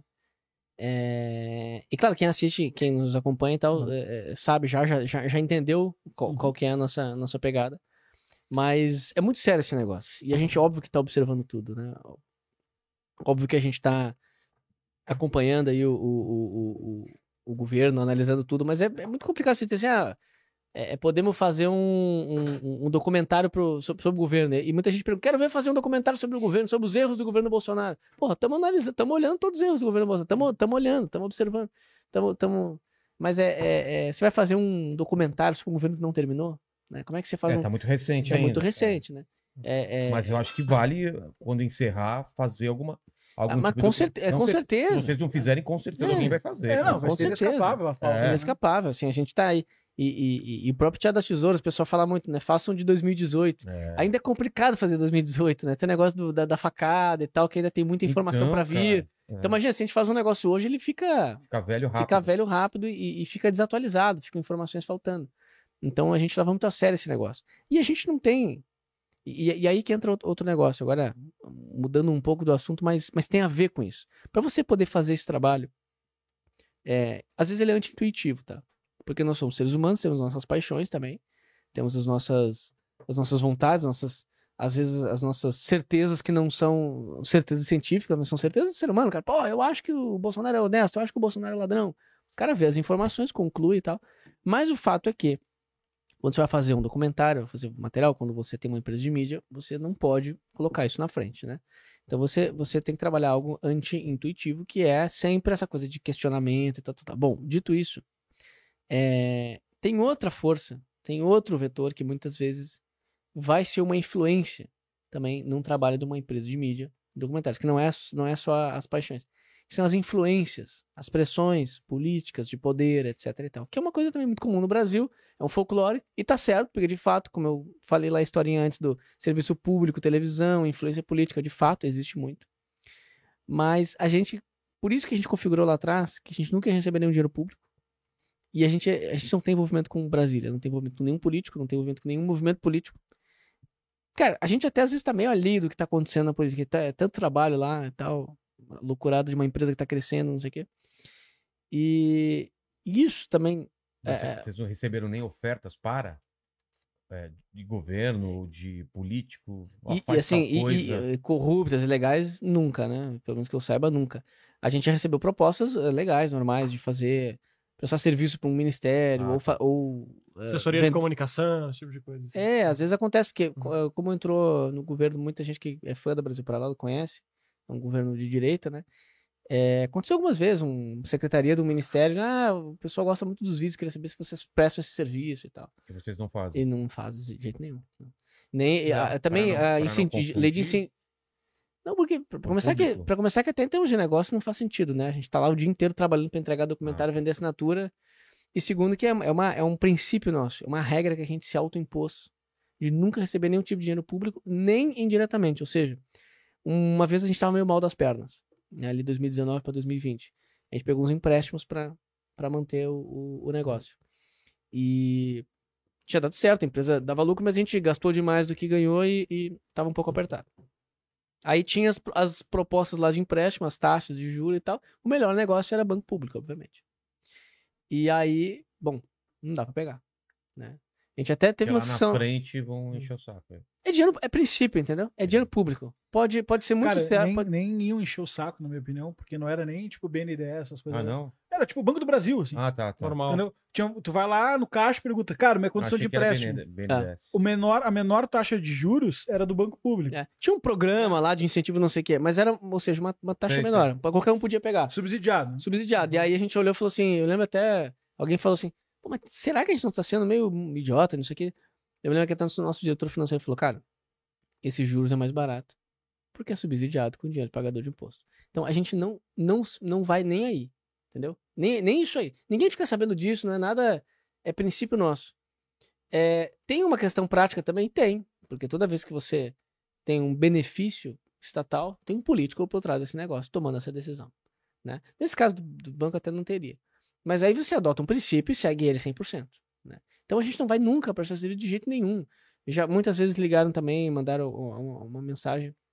É, ah, tem essa linha aqui de Lei Rouanet, de não sei o que, vocês tinham que pegar porque não, tem, não é nada errado, é legítimo, o trabalho de vocês tal, tal, tal. E a gente, inclusive, sempre trata com muito respeito, porque a gente não tem nada contra quem, pelo menos, claro, de forma correta, é, é, é ganha dinheiro do, do, Estado, o cara faz, tá dentro da lei, não tá fazendo nada de errado.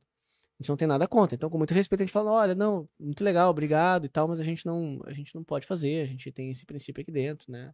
Não nos leve a mal, então a gente não faz.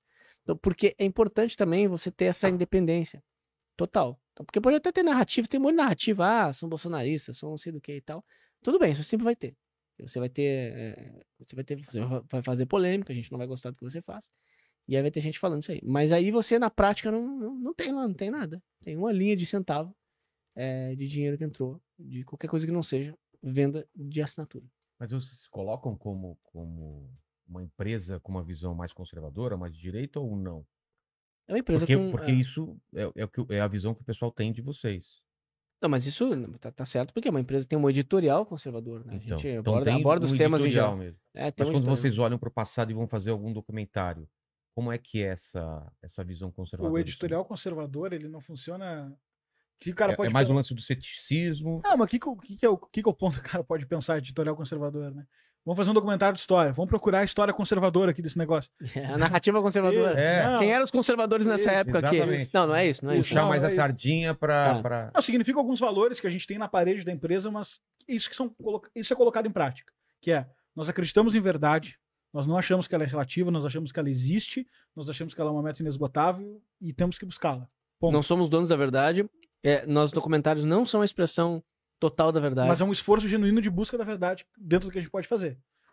Nós acreditamos em liberdade, achamos que a liberdade é difícil, antinatural, por isso tem que ser promovida, e é difícil, é bem difícil, as sociedades falham frequentemente nisso. Natural, E as- tá acontecendo agora, também. né? Tem que, É. tem que, não, não pode falar porque é perigoso. É, é natural o impulso de querer restringir. Nós acreditamos em verdade, nós acreditamos em liberdade, nós acreditamos no papel da arte na sociedade, o que a arte pode fazer, desde o ponto de vista transcendental até cultural, etc. Tal. Acreditamos nisso.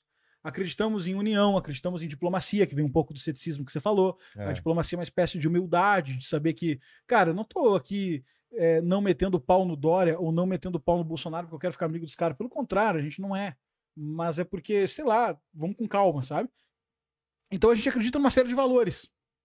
Esses valores, meritocracia, esses valores, na hora de analisar uma história, um conjunto de fatos, eles não mudam os acontecimentos. Se aconteceu algo, por exemplo, assim, ó, pô, é meritocracia, por exemplo, pô, aqui elegemos o melhor cara que tinha e esse cara virou um ditador. Paciência, é a história, entendeu? Nem sempre eleger o melhor cara pode te garantir alguma coisa, ou que parecia ser o melhor cara. É, não- isso não é uma analogia com o Brasil, tá? Pelo contrário, não, não faço ideia. É, então, Eu acho que foi. não foi, não. não foi, não. Me dei conta, pensei, porra, parece que eu tô falando que o Bolsonaro é o melhor cara, né? Não é? Tá.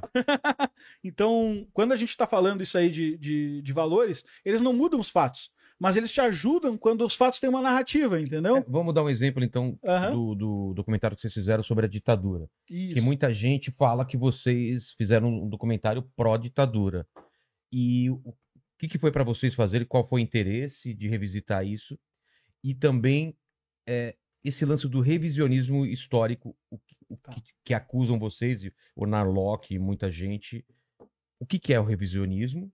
Tá. E o que, que vocês fazem quando Bom. vocês vão atrás, por exemplo, falar sobre o, a- o- o tempo da ditadura? Primeiro, a gente não queria falar de ditadura militar. Não? A gente começou fazendo a série História do Brasil e a gente setou um, foram seis episódios e a gente setou um espaço para isso, que é desde o descobrimento de, desde a fundação de Portugal na Europa até 1954, suicídio do Getúlio Vargas no Brasil. Tá. Esse era o período que a gente ia falar.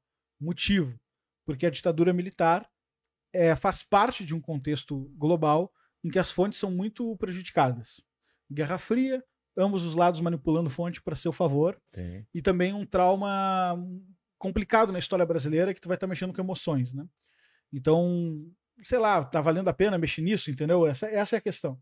Mas Você falando da época da di- ditadura. Isso, Perseguição, Pô, tava morte. Sabe, Sim. ficar.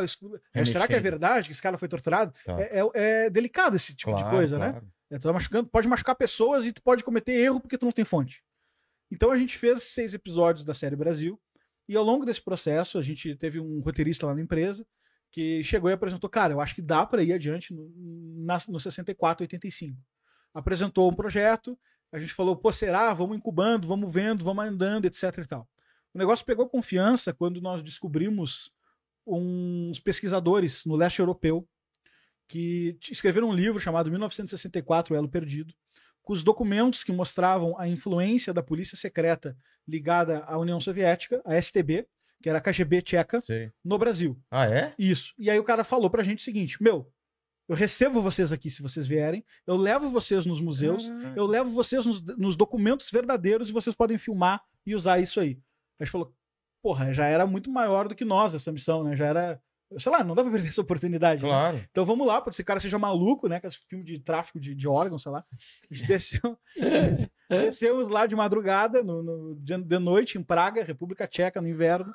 E vamos nessa missão aí. Realmente tinha muita coisa sensacional, a gente colocou no documentário, 1964, o Brasil entre armas e livros. E fizemos um documentário Detalhe, sobre o detalhe, a gente chegou na, na Foram STB. três lá? Não, foi eu, o Lucas e esse fui. colega, o Henrique. Zigano, o que é- foi o roteirista. E a gente chegou lá na- nessa sede e tal, que tinha sido aberto, né, após a queda da União, enfim. Vocês não falavam tcheco, É. não, né? Não, a gente tava... Não, tinha um brasileiro que Ah, morava lá. Que é bom, muito filme de espionagem, né? cara? Muito. Não, e era uma Praga loucura. Porque as entrevistas que a gente Senha fazia... contra senha. Você chega na ponte lá e fala. As entrevistas, Pássaro- as entrevistas que a gente fa- fazia, tinha alguns caras que, que só falavam em tcheco. E o, e o brasileiro que nos recebeu lá só falava polonês, que é diferente do tcheco. Para nós é tudo igual, mas é diferente. É, parece a mesma coisa. Então eu ele- porque eu já fui pra lá. ele é muito respondia, ele respondia em... Olha só, a gente fazia pergunta, o cara respondia Vocês em faziam pergunta em inglês. Isso, a gente fazia. Não, a gente fazia em português pro, pro brasileiro que morava Sei. lá. Ele traduzia do, do, do português pro polonês. Aí tinha um cara que traduzia do polonês pro Nossa, tcheco. E aí voltava. E aí fazia pro E- e entrevistado fazia e, tudo- aí fazia de tudo de volta. volta. Meu Porque os caras também não falam inglês, um inglês muito vagabundo. É, assim. Não fala. E aí, e aí a gente, não, só eu queria contar uma anedota que a gente foi na, na, na antiga sede da, da, da Polícia Secreta da, da União Soviética, lá, STB. E a, diretora do museu disse que nós, nós éramos a primeira empresa de mídia brasileira que procuraram eles. E nenhuma também a universidade tinha procurado. Tinha- a- nenhum brasileiro procurou eles até então. E lá tinham documentos bem sérios. Que tipo de documentos são esses? É. né? O cara fica, documentos sérios. É. Estou aqui, uns papéis em cima da mesa. Assim, ó. É. Tem, tem Larga- coisas sérias Larga aqui. uma pilha aqui. Há muitos documentos. Não, mas documentos sérios no seguinte sentido. Primeiro, mencionando a presença de agentes soviéticos ligados à polícia no Brasil, Infiltrados? infiltrados, em estatais, em empresas de mídia. E tinha, de todos os documentos, o que mais me chocou, a gente colocou a imagem dele lá, Uhum. é uma lista que um agente secreto desenvolveu, é, colocando quem eram os agentes, Agentes conscientes e inconscientes. conscientes e inconscientes. O que, que ele O que, queria que é um O inconsciente? que, que ele queria dizer com isso? Ele estava no Brasil. Não, não é o soldado invernal. Não, que não, olha só. Fala uma sequência de palavras do cara. Acor- Acorda o cara, não é? Carlos Garrafa Macaco. ele estava no Brasil e ele começou a observar os jornalistas e viu assim: o que que é o inconsciente? Era o jornalista que propagava a agenda da União Soviética sem, sem ter nenhuma relação com eles. Por quê? Cara, porque acreditava nas mesmas Ah, tá, ideias, tá. ou porque estava influenciado. De forma Entendi, não, entendi. não intencional. Assim, não era por estar compichado com os caras, em resumo. Tá? Uhum. E os conscientes eram os que recebiam dinheiro. E tinha essa lista. Tá na lá no documentário, cara. Tá? É uma lista, é uma lista relevante. Ah, é? É uma lista relevante. Mas é- é- são, pe- eram pessoas influentes na, Eram pessoas influentes, cara. na Eram área da, pessoas da- influentes. de comunicação? Também na área de política, Política também. também? Sabe a ideia de, ah, Oscar Niemeyer é comunista? Sim. Então, Oscar Niemeyer era ligado aos caras. Caralho. É loucura, eu sei, vai virar corte, fake news, vamos lá. mas tá lá, entendeu? Não, mas se tem um documento. Pô, tá lá, não posso mentir, a gente viu o documento, entendeu? Foi lá, film... a gente viu, filmou o documento, então não dá pra fazer mais do que isso. Ele era ligado aos caras. O que, que significa esse ligado? É. Não sei. O que, que ele Você- ganhava com isso? Não temos como saber. Era dinheiro? Era prestígio? Tava lá na lista. Quando esses caras passaram, porque. Por que a gente tem esse documento? Porque os policiais da STB, os agentes aqui, tinham que passar esse relatório para STB e a STB tinha que passar para KGB. Tá. Então eles precisavam de uma espécie de relatório, então não era totalmente descritivo, no sentido de, tipo, fulano vai por tais motivos fazer tal coisa, não é assim que os caras fazem documento, né? Ele- mas eles organizavam os nomes, falavam as áreas que os caras atuavam e tudo mais, né? Então tinha muitos desses nomes, jornalistas que apoiavam e tudo mais. Bastante influência. Aí a gente resolveu fazer o documentário em 1964. Só te cortando um pouquinho. Vai. Será que não tinha também da parte dos Estados Unidos uns caras se filtrando? Não tinha com certeza absoluta. Sim, né? Isso, não, é Era uma zero- guerra fria. Inclusive, né? a gente tem a, a, a, a gente, não é a gente Brasil Paralelo, né? O Sei. Brasil tem a prova do infiltrado que estava aqui e do telefonema que ele deu pro presidente dos Estados Unidos quando começou o golpe militar. Ah, é? Isso.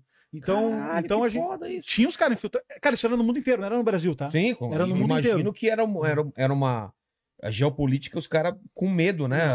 Os caras deviam ter um mapa com mapa de influência, né? Estamos perdendo aqui, estamos ganhando ali. Era... Cara, Pra quem não viveu, eu sei que eu sou mais velho, eu vivi essa época da Guerra Fria. Era tudo uma guerra mesmo de é um quem é mais um foda. troço e- caótico, né? A gente não tem nem capacidade de imaginar a proporção desse, desse aparato estatal É. aí, né? Uhum. Mas o ponto é, falando tudo isso que eu falei, o que que o cara vai pensar? Que a gente voltou pro Brasil e fez um documentário explicando que não teve ditadura nenhuma e que o Brasil foi salvo da mão dos influentes agentes da KGB e tal.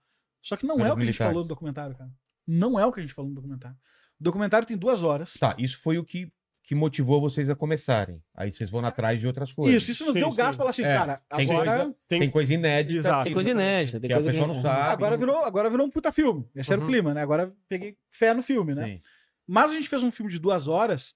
A única coisa que a gente fez de diferente foi contextualizar o panorama global. Que, cara, olha só, estava numa Guerra Fria, tinha um monte de narrativa, existia uma euforia para saber o que fazer, existia movimento comunista organizado no Brasil, existia manifestação de rua, a Globo apoiou o golpe militar, a gente bota a reportagem lá no documentário. Uhum. A Globo falou assim: os trapos vermelhos foram combatidos. A Globo apoiou Acho que depois explicitamente. até fizeram uma, uma, uma carta pedindo desculpa, né? Exato. Mais recente aí. E a gente botou tudo isso, só contextualizou esse antes. Só que a partir do momento que o golpe é dado, cara, a gente não elogia esse negócio. A gente não só não elogia, como a gente fala que aconteceu uma ditadura militar Então, no então Brasil, vamos, vamos colocar esse contexto, então. Tava acontecendo Guerra Fria. estava acontecendo Guerra Fria no mundo, União Soviética e depois da guerra, depois da Segunda Guerra Mundial, União Soviética e Estados Unidos começaram a disputar o mapa do planeta Terra. É, cara, revoluções na China, em Cuba, na África, todo o leste europeu, do outro lado Estados Unidos com base nuclear para tudo que era É. lado segurando o negócio. Brasil é, não era o país ranquear dos mais preocupantes para eles, mas era um país muito grande, muito grande na É, América do Sul. influência na América Latina inteira, né? Eles conseguiram, como ainda mais que a gente estava nessa Cuba época? ali. Mais pen... Tava mais pendendo para para a Rússia ou mais pendendo para Aí, é, aí depende do grupo social, né? O que É. a gente conseguiu descobrir lá e botou é o seguinte: tinham grupos totalmente. É, teve a marcha, a manifestação com Deus pela família e liberdade, que é um negócio que pouca gente fala. Assim, foi meio apagada essa história, mas se tu jogar no Google, Marcha com Deus pela Família e Liberdade, o nome é bem intuitivo, mostra uma manifestação conservadora na época de 500 mil pessoas em São Paulo, pelo menos é o que diziam os jornais, é, e muitas outras pessoas também no- nos outros cantos do Brasil, falando: vamos parar com o comunismo, chega de comunismo, não queremos comunismo, etc. e tal. Os grupos de imprensa, Rede Globo, etc., mesma narrativa. Também. Temos que frear o comunismo. Na presidência existia uma questão muito confusa na época. né? Assim, no poder político existia uma confusão. A gente não tem clareza do que, que as pessoas pensavam, tá? Tá. Uhum. Existiam narrativas, tipo, meu, esse cara era mais bonachão. Não, ele estava influenciado, só se fazia de louco e tal. Não dá para saber. Se ia ter ou não ter um golpe comunista, nós não sabemos. Existem Uhum. historiadores muito sérios que dizem que era improvável. Uhum. Historiadores muito sérios que dizem que era provável. Então fica uma Mas guerra tinha de narrativa. muita gente.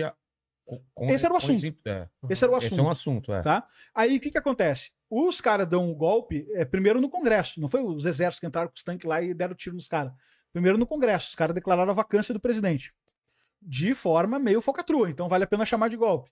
Porque era. Se o cara estivesse fora do país, podia declarar a vacância do cara. Ah, era, era uma, uma brecha. uma brecha constitucional. Tá. Só que ele não estava fora do país. Tava num voo, né? Ele estava num voo É, e os caras declararam a vacância. Tinha boatos Onde? que ele ia sair do país, tinha boatos que ele ia sair do país, mas ele tava num voo que era ainda dentro, Dentro do Brasil. Brasil. Quando ele Aí, quando ele recebeu, tava no voo, declararam. quando ele recebeu a notícia, ele, O man- João Goulart. ele, man- ele recebeu uma, ele mandou uma carta dizendo estou no Brasil e os caras É, naquela época era carta, né? e os caras Não tinha o zap. tocaram a carta embaixo da mesa. Logo depois entre os militares. Ficou presa nos correios, a carta É. não chegou e os caras deram gol. correio já era É, logo depois os militares entram em cena e assumem. Tá. Na, naquele, naquele período, ainda como uns militares meio metidos a intelectual, né? Eles eram conhecidos como sorbonistas, porque estudaram na Sorbonne, nós somos inteligentes, etc. Nós vamos entrar para fazer uma intervenção pontual. Nós nem, Passageira. Cirúrgica. nem vamos ficar aqui, é cirúrgico. Depois a gente entendeu? passa É. a bola pra. História. A gente sabe o que aconteceu. a gente sabe o que aconteceu. Resumo da história, para encurtar: 1968, quatro anos depois, os caras fecharam o Congresso. É, o Ah, ato institucional foi subindo, subindo, subindo, os caras fecharam o Congresso, acabaram com a eleição direta, começaram perseguição política. AI-5. Aí tudo aquilo que a gente É. conhece, né? Então, assim, Então, teve ditadura vocês militar. Não, vo- vocês ponto. não, não. Em nenhum momento falam, não, não teve perseguição, não É, teve tá lá, morte. não. Não- Tá lá no documentário. Tá lá, né? falam, Foi um golpe. Isso. E tem mais. tinha muito isso, né? Na época tinha um pouco essa. Também, é, a gente tava pra lançar ali, aí tava o burburinho da divulgação, e pra lá e pra cá, etc e tal. E tinha muita, muito. Circulava essa narrativa de que não foi um golpe. Também, né? Então. Uhum. Foi um essa, golpe. Tinha essa expectativa. A gente eh, cruzou todas as informações, analisou, etc e tal. E tá, e tá, e tá lá. Tá, E lá. quem Tá- lutou- tá lá dito no documentário. Quem inclusive. perdeu essa, essa batalha, quem estava lutando do outro lado, hoje em dia fala o quê? Que estava lutando pela democracia, estava lutando pela, por uma ditadura só que comunista. O que que, o que que se fala do outro lado? Aí depende qual é a posição que o cara tá hoje. Então, exatamente. Então, qual é a narrativa? Que o cara estava lutando por democracia, porque essa narrativa é meio que um mito fundador da Constituição de 88. Porque esses caras foram anistiados, a ditadura militar cometeu. A gente cita no documentário, eu fiz essa matemática porque a gente ia dar entrevista em tudo que era lugar na época e a gente tinha que ter o escudo, porque os caras nos acusavam de defender a ditadura. É, então.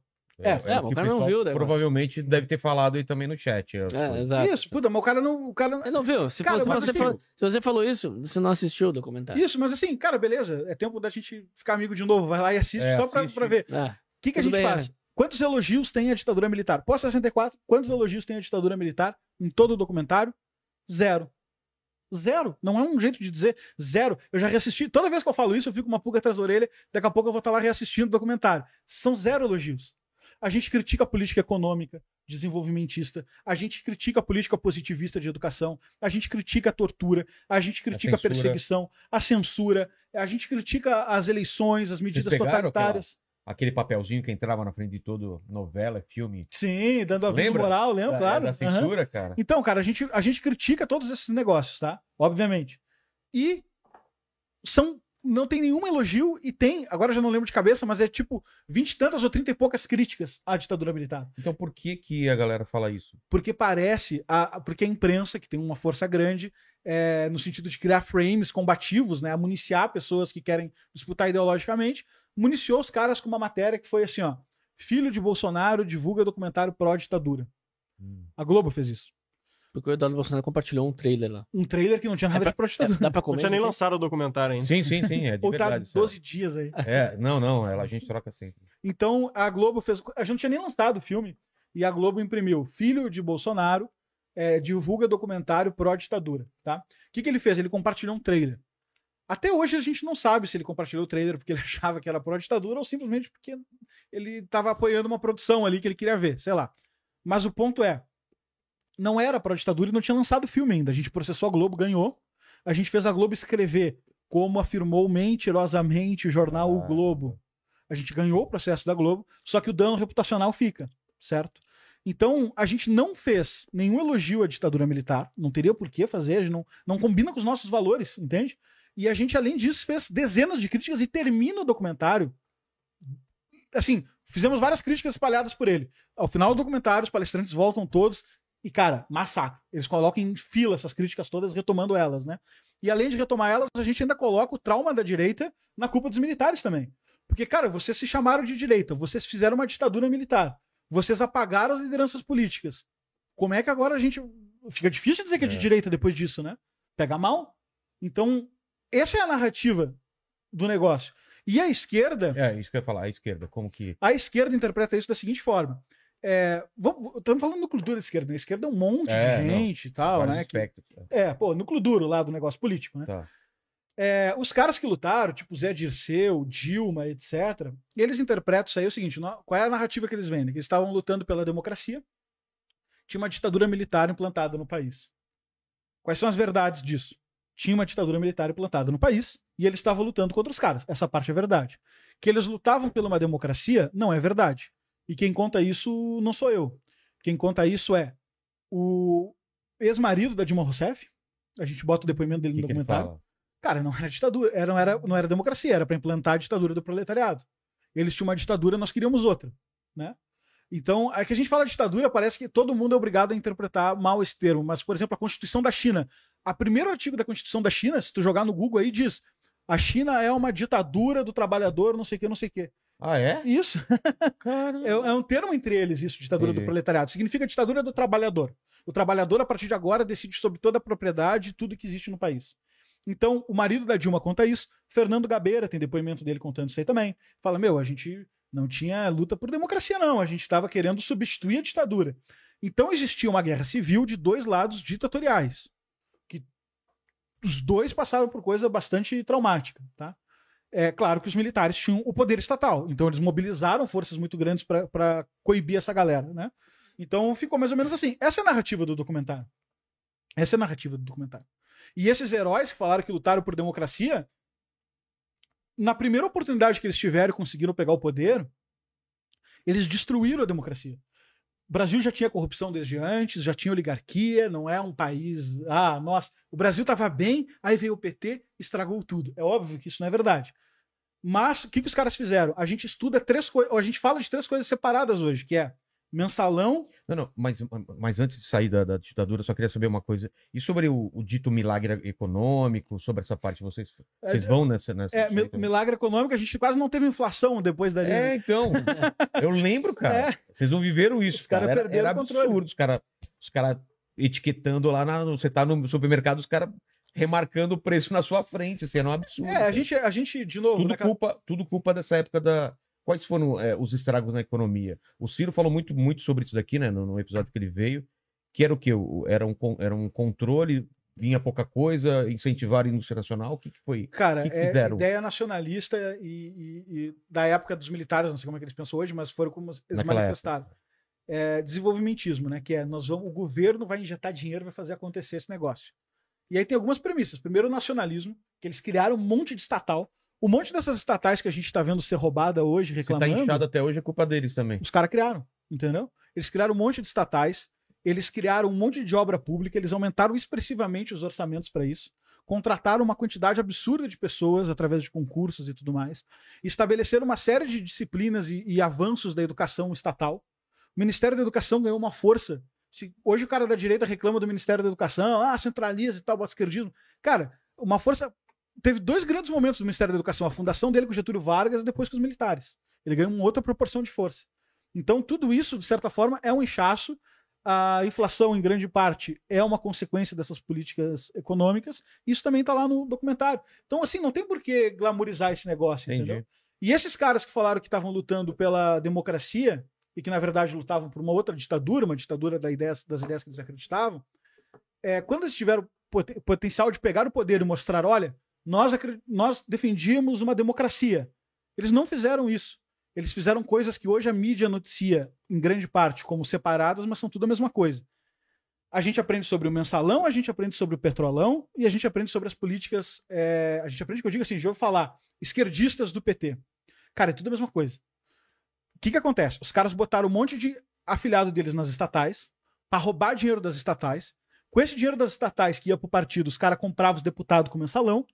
E para que, que eles compravam os deputados com mensalão? Poder. votar nos troços que eles queriam pra fazer mais rápido o governo, Fora o entendeu? financiamento de ditadura estrangeira. Isso. Mas então, cara, por quê? Pra Porque- quê? Pra, porque era um plano também mundial? Por que, que eles eles estavam nesse conjunto de financiar outras ditaduras? Agora começa as partes que o cara começa a soar louco, né, meu? Cara, é, eu, tô, eu não tô tentando vender uma tese, você pode pesquisar tudo isso que a gente tá falando, né? Vou usar uma fonte para ficar mais Tá. tranquilo. O Zé Dirceu no, no- foi ministro da Casa Civil, foi uma, é uma das lideranças do PT e tal. Naquele programa com a Bujanra, Provocações, lembra? Ele fala o seguinte, o cara fala para ele, meu, tu imaginava uma América Latina assim, todos de esquerda? Lula, Fidel, Chaves, Bachelet, Morales, não sei o quê. Tu imaginava, Mujica, tu imaginava uma América Latina com todos os presidentes de esquerda? Ele fala, olha, não sei se eu imaginava, mas a gente já trabalhava por isso, porque nós fundamos o Foro de São Paulo. Quando a gente fala Foro de São Paulo, já é foda esse É. frame, porque já parece que eu tô falando de uma organização é, alienígena que tá mandando em tudo. Illuminati. é. Well, uma falou reunião. fora de São Paulo, eu já sei que é negacionista. Isso. É só uma reunião. Assim, só pra gente desmistificar. É só uma reunião, tá? Só que os caras falam assim: meu, a reunião não é importante. Cara, uma reunião que bota todos os presidentes da América Latina, bota chefes é, de guerrilhas como as Farc, etc e tal, Mir chileno e tal. Bota vários representantes Isso é fato. Não, não, tem vídeo. Caramba. É que não é, é que não é, é- assim, tem, tem, tem vídeo, vai tem ata, não tem. assinada. Isso. Ata assinada. Episódio, quem tá olhando dizendo assim, ah, ô meu, esse gordinho aí tá mentindo. Ô, meu, quem tá olhando, Gordinho tá agora, mentindo, agora meu. começou a mentira. quem tá olhando e pensando isso aí, cara, Eu vi, eu vi um print, tem um, Aham. cara, tem, tem um cara que tá. Ele não sei se ele tá implicando se ele tá meio teu fã. Uma hora tu voltou a falar e falou, ah lá o gordinho. olha lá o gordinho. Olha lá, lá vem o gordinho. Mas Esse então- gordinho engoliu o Olavo de Carvalho, meu. Então, cara, o cara tá olhando pra mim e tá dizendo assim, pô, o cara tá de mentira isso aí. Joga, meu. Capítulo 4, Congresso Brasil Paralelo, é dividindo pessoas, centralizando o poder. Vai no final do capítulo, 40 minutos porrada. Tá. A gente bota lá o print das atas do Foro de São Paulo assinada por eles, baixadas no site forodesaopaulo.com.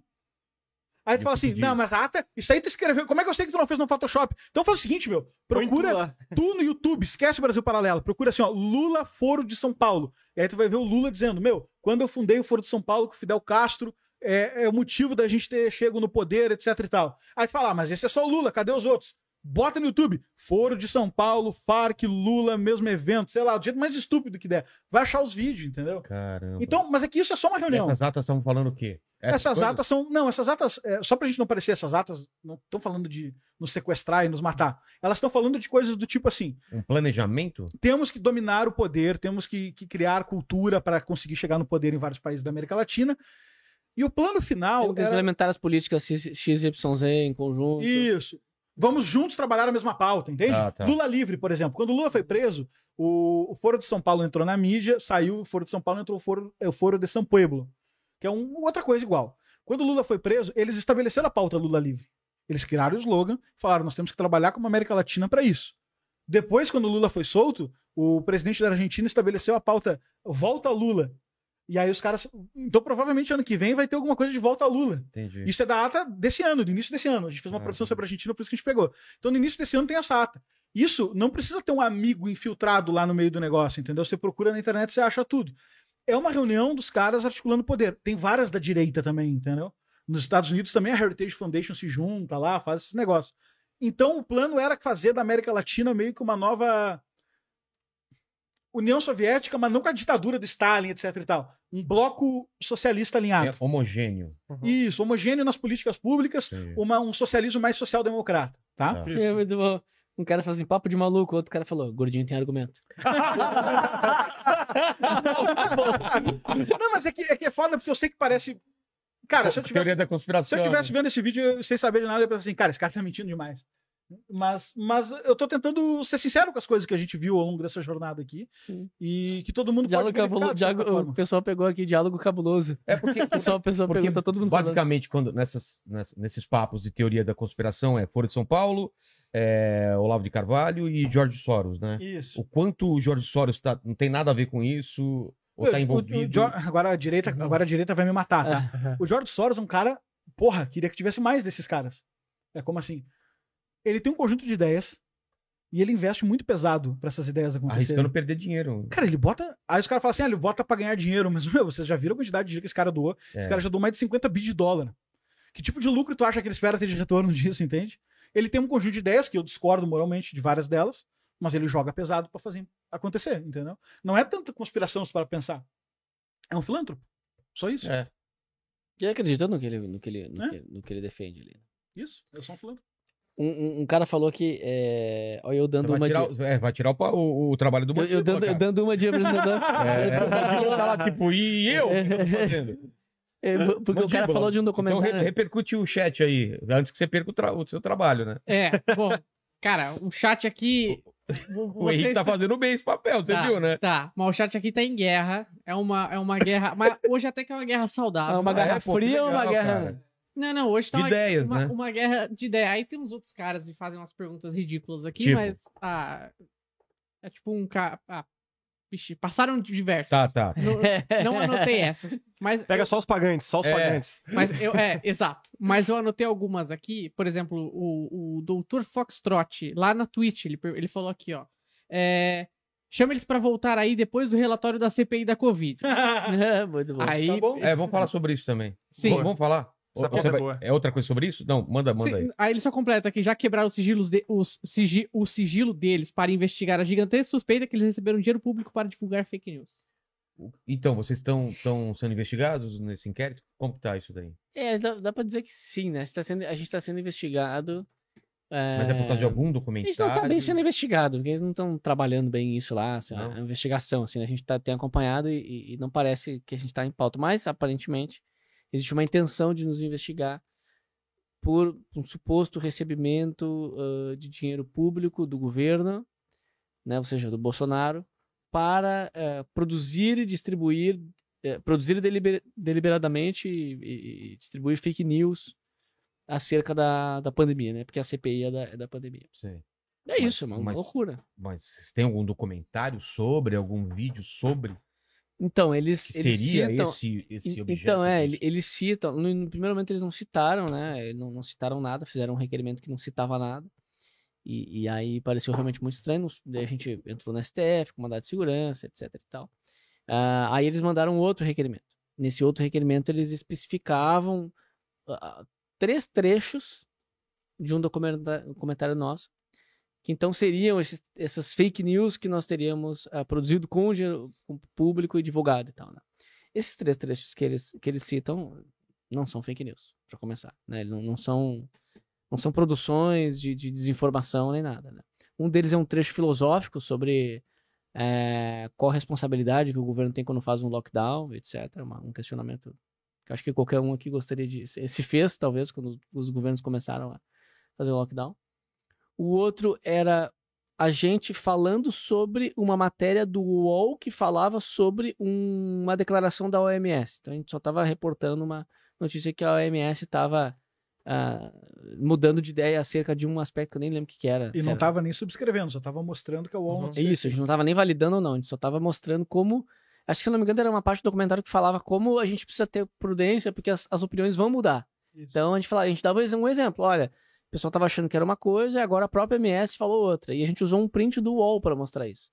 E o cara falou assim: olha aqui como eles estão. né? Então também descarta, porque não é produção de fake news.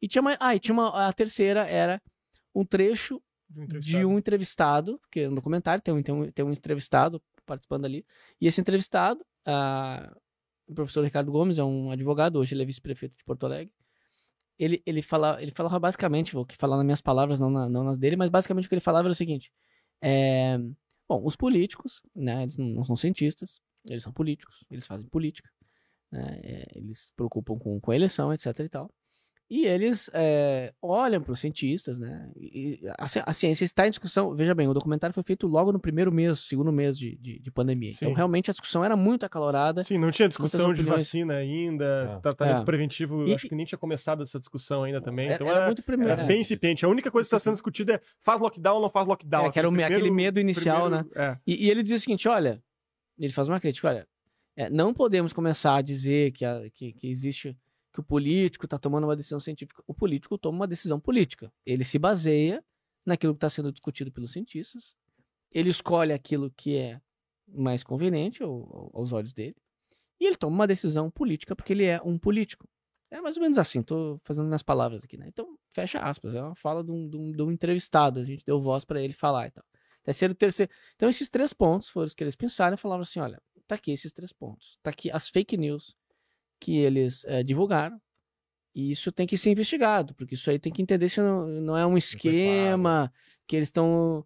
Assim, é uma loucura completa. Depois a gente pedi, insistir para eles, eh, pra eles especificarem, né? É, a gente que Porque no pediu, primeiro, é. o primeiro requerimento não dizia nada, assim, só. É.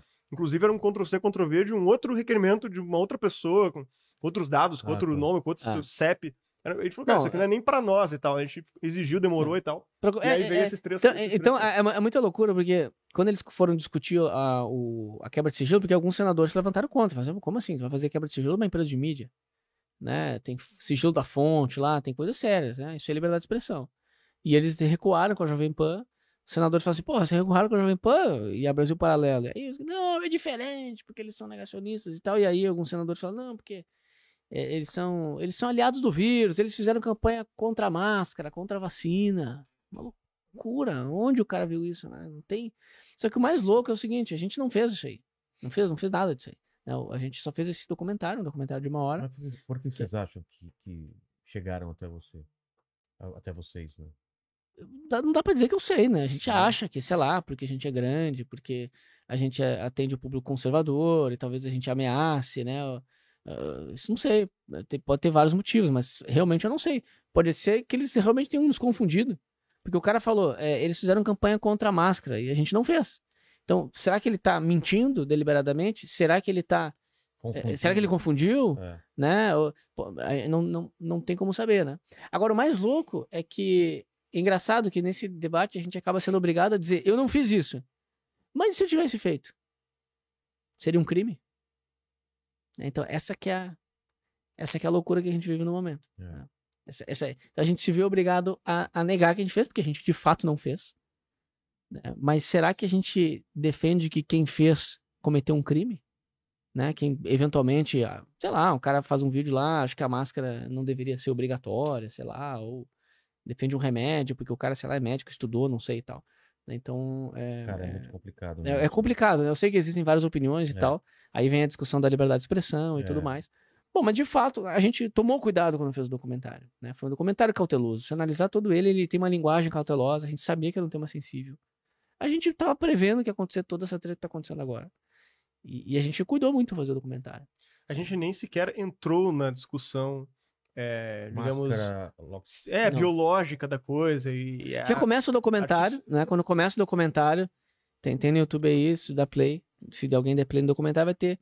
No início Como do chama? documentário, é sete denúncias do caso Covid-19. Então, era, é, o, o documentário trata de sete denúncias que a gente faz sobre os erros que estão já começando a acontecer na condução da pandemia. Inclusive, parte dessas, dessas denúncias que a gente faz são o que o pessoal está investigando agora.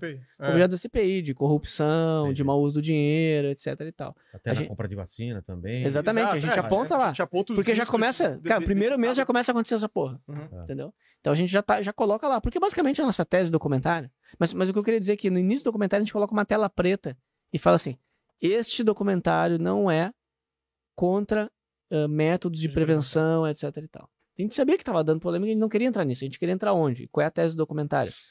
No momento de caos social, de pandemia, etc e tal, existe uma tendência na história de dar poder ao Estado. E o Estado gosta de poder, o Estado quer mais poder, porque é da natureza do Estado precisar de mais poder para sobreviver, para crescer, para dar mais cargo, etc e tal, e para roubar mais. Quase um, um organismo, um organismo vivo Um- querendo. Se alimenta, é, se exatamente. de- Então a gente tem que cuidar muito no momento de pandemia, porque apesar de, de, de fato nós precisarmos de uma certa forma nos cuidar e, tomar decisões coletivas, etc e tal, existe uma tendência que nós precisamos estar de olho. Né? Que de fato está tá no tá no nosso Mas DNA, a gente é Vocês como fizeram no começo, né, da pandemia. Bem no começo. Ele envelheceu bem, mal, como que é? Vocês envelheceu hoje, bem. Ele Envelheceu ainda, bem. ainda mantém. Ele, Muito dá bem. pra- que justamente dá pra por essa. Envelheceu muito bem. Ah, envelheceu muito ainda bem. hoje. Espetacular. Cara, é, exatamente. Tem conceitos lá, cara, de economistas super renomados, sei lá, Milton Friedman, Mises, não sei o que e tal. É, é, pessoas muito anteriores a esse período que a gente está vivendo agora, de como eles analisam a sociedade, os riscos do aumento da concentração no governo. E, e a gente se restringiu a isso. Até porque é o primeiro mês de, de pandemia, não tinha ainda informação suficiente para a gente debater qualquer outra questão. Ali também está muito distante do nosso campo de, de atuação e conhecimento. E, e- e o que, que vocês levantaram? Coisas como pandemia ou, ou ascensão do terrorismo, onde o governo tem essa carta branca meio da população, fala, meu, eu quero que você me ajude aqui, estou desesperado, e o governo aproveita realmente para passar é, algumas leis e algumas, é, algumas restrições, assim, que é, como vocês estão dizendo, é perigoso.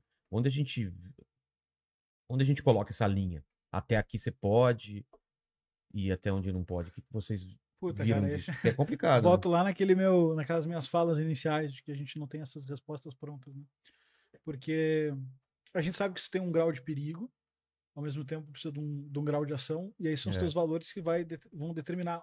A reflexão do documentário é essa. Ah, tá. Como é que a gente faz, né? Porque a gente quer enfrentar o problema, é, a gente quer. O problema é real. A gente quer Uhum. enfrentar o É. problema, né? A gente, quer, a gente quer que o mínimo de pessoas morra, mas a gente não quer dar esse poder todo pros caras fazerem isso. Como é que a gente faz? Porque nunca é temporário, né? Uma coisa que pareça É. temporário fica. Não, e me- mesmo que seja, não dá pra gente saber que é quando começa, entende? Exatamente. Então o pessoal até, até brinca aí, pô, passando pano pro Bolsonaro e tal. Esse é um documentário que tem várias críticas ao governo Bolsonaro. Medidas provisórias. É? Medidas provisórias que eles assinaram. Eu não sei como é que foi o jogo de poder lá dentro. Eu não vi o aí. documentário, vocês batem também? No, na- Cara, sim, Logo, sim. logo no começo. E Ele bate, fez um monte de cagada, né? e bate com uma preocupação simbólica aí que a gente já menciona aí. Mas que é o seguinte. Cara, Vocês vão perder a grana do Bolsonaro. É, ser cafante. É. Mas, mas assim, diferente, se fosse qualquer outro, também seria um problema grave, que é os caras tiraram os incentivos, através de medidas provisórias e tal, de, de, de comprar bem, o Estado comprar bem. Porque os caras tiraram as regras de lei de licitação, os caras tiraram as regras de prestação de conta, os caras tiraram eh, boa parte dos agravantes de improbidade De administrativa, pena. Uhum. de pena. Então, cara, ficava meio assim, ó. Claro, com, com, com, com, a- com o argumento de, de, de acelerar o negócio pra, É, pra, tipo, pra resolver o problema e argumento tal. Mas assim- imagina no Brasilzão. Pensa no É. Brasil liberando lá 200 bi de reais pra todo mundo comprar coisa, falando assim, ó, cara, tá vendo esses 200 bi aqui que vocês já roubam pra caralho com todas as regras? Vamos tirar umas regras? É. Vamos tirar a regra de fazer vários orçamentos? Vamos tirar a regra de a gente só vai poder te prender agora se for comprovada a tua intenção. É uma das provas jurídicas mais difíceis É. de obter. Uhum. Comprovar a intenção da gente, entendeu? Resultado final, cara. A gente bota lá no documentário. Loja de vinho vendendo respirador para o Estado a sete vezes o preço de mercado, hospital sendo alugado, tenda em Niterói sendo alugado por mais caro que o valor de um hospital para comprar. Então, assim, é, começa a festa, né? E em grande medida, não que não ia ter essa festa de alguma forma, mas em grande medida por essas facilitações. E a gente não só se preocupou em mencionar esses, esses erros do, do governo Bolsonaro, do Poder Executivo, no caso, né? Como a gente se preocupou em ter uma- um parelho de imagens, porque tem momentos que a gente critica governos estaduais. Eu lembro claramente dessa cena, eu acho que ela é legal para representar o tipo de preocupação que a gente tem lá. Tem momentos que a gente está falando de governos estaduais e aparece a foto do governador, era Witzel e o Dória. Tá. A gente estava criticando eles. E tinha momentos que aparecia governo federal. E aí, como eu estava falando de licitação, tinha um- uma animação do documento. Eu lembro da gente sentar, olhar e falar assim, cara, não é a melhor forma de fazer. Porque quando fala estadual, mostra o cara. Quando fala. eh, Não tá mostrando. não tá mostrando o cara. O, Uhum. o cara. o espectador pode não ligar uma coisa com a outra. Claro, Bota o Bolsonaro aí. Então muda a imagem, bota o Paulo Guedes aí, que foi ele que assinou, entendeu? entendi. Então, é, assim, eu sei que é difícil acreditar, ainda mais no momento de polarização, mas. Velho, a gente não quer ir pra casa e dormir pensando assim, nossa, defendi o Bolsonaro ou ataquei o Bolsonaro, entendeu? Não é esse o critério que a gente tá querendo usar. A gente pode estar totalmente enganado no que a gente tá fazendo. Mas vem aí, debate e nos prova que a gente tá errado, entendeu? Porque a gente quer estar certo. Tem uma, tem, uma, tem uma frase lá, polêmica na empresa, mas a gente usa só pra simbolizar isso, que é, cara, se um dia a gente descobrisse que a esquerda tá certa, a gente seria de esquerda, ponto. Mas é, é isso aí. Não é, não é uma guerra, entendeu? É só, pô, a gente quer, a gente quer Não, e achar outra coisa, o melhor é. jeito disso. Uma- e outra coisa, o nosso público não paga pra isso. Não, pra paga. isso o quê? Não, não, não paga pra gente defender X, X ou Y. Ah, tá. O, o, o relacionamento. Vocês não acham que eles esperam que vocês defendam o Bolsonaro ou não? O público de vocês. Ah, de repente alguém tem um- lá uma paixão ou outra, mas, mas na relação que a gente tem, na relação que a gente tem com ele, Tanto que isso Com- aqui, com o gente- público. Tanto que isso aqui que a gente tá falando aqui agora, a gente já falou em inúmeras lives. exato. Quando é teve o isso. negócio da. Primeira coisa, quando teve o negócio da, da CPI, cara, no dia seguinte a gente abriu uma live. Ficou aqui umas, sei lá, umas três horas também. A gente abriu. Primeiro, a gente falou, reforçou isso, né? Essa independência, esse, esse apartidarismo e tudo mais que a gente tá colocando aqui. Abriu todos os dados, pegou um balanço da RE da empresa, mostrando todas as fontes de receita, abriu não sei o que, tá? Onde é que veio o dinheiro, não sei o que, o que, né? Quanto que a gente faturou nesse ano, quanto que a gente faturou no ano passado, o que, que, né? Todos, todos, todos os dados a gente abriu. A gente passou uma semana inteira fazendo lives, cara. Ó, a empresa funciona assim, funciona assado abriu plataforma, mostrou como é que funciona, onde é que vem. Cara, porque não adianta, desde o início a gente sabia, né, que a gente ia lidar com temas polêmicos e tudo mais, e pelo caminho que tava dando a coisa, cara, a gente tem que, nós temos que manter a transparência aqui desde o início, a gente tem que mostrar como é que a coisa funciona e tudo mais. Tanto que, né, pouco tempo depois que aconteceu, a gente, cara, já tava, né, o material organizado e tal, a gente sabia que isso poderia acontecer em algum momento, porque era notório que tava, ah, enfim, né, essa, essa, essa perseguição acontecendo, e a gente fez esse, esse transparência e tal, resolveu. Só que, claro, é as pessoas muitas vezes ficam sabendo pela repercussão do eco, do eco, do eco, do É, tipo, headline, narrativa. O cara fala assim: ah, Brasil Paralelo, já vi, já vi uma mensagem ali, o cara falou assim.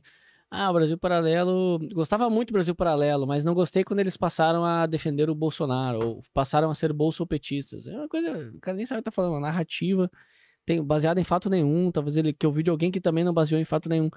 O, o, próprio, o próprio membro, ele, ele tem. O feedback constante dele é esse. Assim, Puxa, que legal, vocês me ajudam, vocês me provocam a pensar sempre, etc e tal. A gente costuma dizer, inclusive, que o nosso papel é desra- desradicalizar. Ah, vocês atendem à direita? É, possivelmente, que a gente atende majoritariamente pessoas de direita. Mas a gente contribui para desradicalizar. Desradicalizar no sentido da, da, da radicalização é, ignorante, de ficar discutindo paixões Emocional. políticas, emo- emocional. é. A gente desemocionaliza o negócio. Certo? Então, é uma preocupação nossa, entendeu? É, é, é, de, para qualquer tema. Agora, no cu- cortina de fumaça, né? Ambientalismo. É, Esse é mais novo? esse é, foi o último que a gente lançou. Então, ah, vamos defender que o aquecimento global é mentira. Puta, a gente nem entra nessa pauta científica, entendeu? E tem um motivo É. pra não entrar. A gente olhou esse negócio e falou assim: bah, sei lá, cara, mato sem cachorro. Não sei nem Difícil. como começar Tem um a estudar. É, consenso, como é que a é. gente vai fazer? Não, não é nem questão. Assim, mato sem cachorro mesmo, de olhar a nossa equipe e pensar assim: a gente não tem condições de estudar isso aqui, Ah, tá. entendeu? E vamos pular essa pauta. Essa pauta a gente não pode falar, né? Aí pá, falamos de pautas que, que, que poder. Tipo, como essa, tipo essa história do Covid. Pô, o que, que a gente pode falar que é perene, que já tem anos de estudo, que tem fonte, que tem bibliografia. E aí vocês vão falar do que nessa cortina de fumaça? A gente fala basicamente do. Beleza, havendo ou não aquecimento global. Quem é que lucra com isso? Essa, essa é uma. com quem, é, quem lucra com isso? E esse, se lucra, como tá lucrando? Tá lucrando de forma honesta, né? Tipo, pô, o cara é divulgador do aquecimento global, que é um negócio que ele acha que existe. Tá, tá lucrando com isso. Pô, que bom, né? Consegue divulgar o trabalho dele. Mas como é que funciona isso aí? Então é basicamente como algumas eh, nações estrangeiras conseguem, através de lobby estatal, eh, impactar o agronegócio brasileiro sob a desculpa de que o Brasil está prejudicando o meio ambiente. E é óbvio que a gente tem que tomar cuidado. Acho que ninguém quer viver numa, num asfalto gigante, né? num estacionamento de shopping. Óbvio, todo mundo gosta do meio ambiente. Só para lembrar, né? Não tem ninguém contra. Todo mundo, quando tira férias, vai pro meio ambiente. Isso, ninguém, ninguém tira férias e fala assim, ah, agora eu vou ali para aquela região que tem bastante asfalto ali, né? O cara vai pro meio ambiente. Então, qual é o problema? O problema é, a narrativa é, se o cara continuar plantando, ou é, pecuária, ou o que for, né? Enfim, acho que todo mundo já ouviu isso. O, tá destruindo, tá devastando a Amazônia. Só que o Brasil é o, o país mais preservado do mundo, com uma larga escala absurda perante os outros. E não só porque a gente não chegou lá. Porque tem essa diferença, né? Ah, é preservado porque a gente não destruiu. Não, é preservado porque nós temos legislação preservando. É preservado porque nós preservamos já por lei e por uma série de motivos. Tem coisa ilegal, tem muita coisa ilegal, mas proporcionalmente em outros países, nada que se compare, entendeu? Então, 66%, uma frase do documentário que a gente repete lá exaustivamente, 66% do Brasil é mata nativa. Tá igual desde o dia que Pedro Álvares Cabral pisou aqui. É Nativa, certo? Biomas frágeis, como, sei lá, Amazônia, tem 90% de preservação ambiental. Ou seja, se tu comprar agora um terreno, na Amazônia, uma fazenda na Amazônia, vou plantar aqui, 90% tu não só tem que não mexer, como tem que preservar. Tem que Não cuidar. deixar alguém. Isso, a multa é forte. Aí tu vai dizer assim, pô, mas tem caso legal? Tem, mas proporcionalmente não tem nenhuma comparação. E na Europa, só para fi- fi- fins de comparação, é 1% preservado. 1%. Então a gente tem, a gente foi nessa, nessa pauta, que é uma pauta objetiva, tem bastante documentação, e não é uma pauta de direita. A gente entrevistou dois ministros que foram de esquerda. O Rodrigues, que foi de ministro da Agricultura do Lula, tá no documentário, ele continua sendo um cara de esquerda, e o Aldo Rebelo, membro notório do PCdoB, décadas de PCdoB, foi ministro da Dilma e tá lá no documentário também. Mas o que a gente escuta é que o desmatamento tem aumentado ano a ano. Isso não é verdade? Não, não é verdade. Ele aumentou perante os últimos os últimos 10 anos tem um aumento. Tá. Sabe? Esse recorte tem um aumento. Por quê? Porque sim, porque tem um. Assim, Não, não.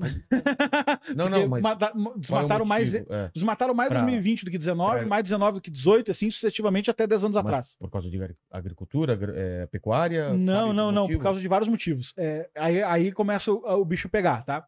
Um dos motivos são as Porque queimadas. sim, o cara me manda um porque sim. Porra! Sim. Porque sim! Não, porque tá maior, porque Ah, os tá, não, motivos mas- são as queimadas, tá? Lembra as queimadas? Tá sempre Sim, na mídia a queimada é por quê? Depende. Tem queimada natural, que é aquela coisa. Às sim, vezes, sim, tá muito Às vezes seco. o governo tenta se defender e mete a queimada natural, mas é, o frame é ruim. É, tem queimada natural? Tem, mas não é, não é, não é o volume, tá?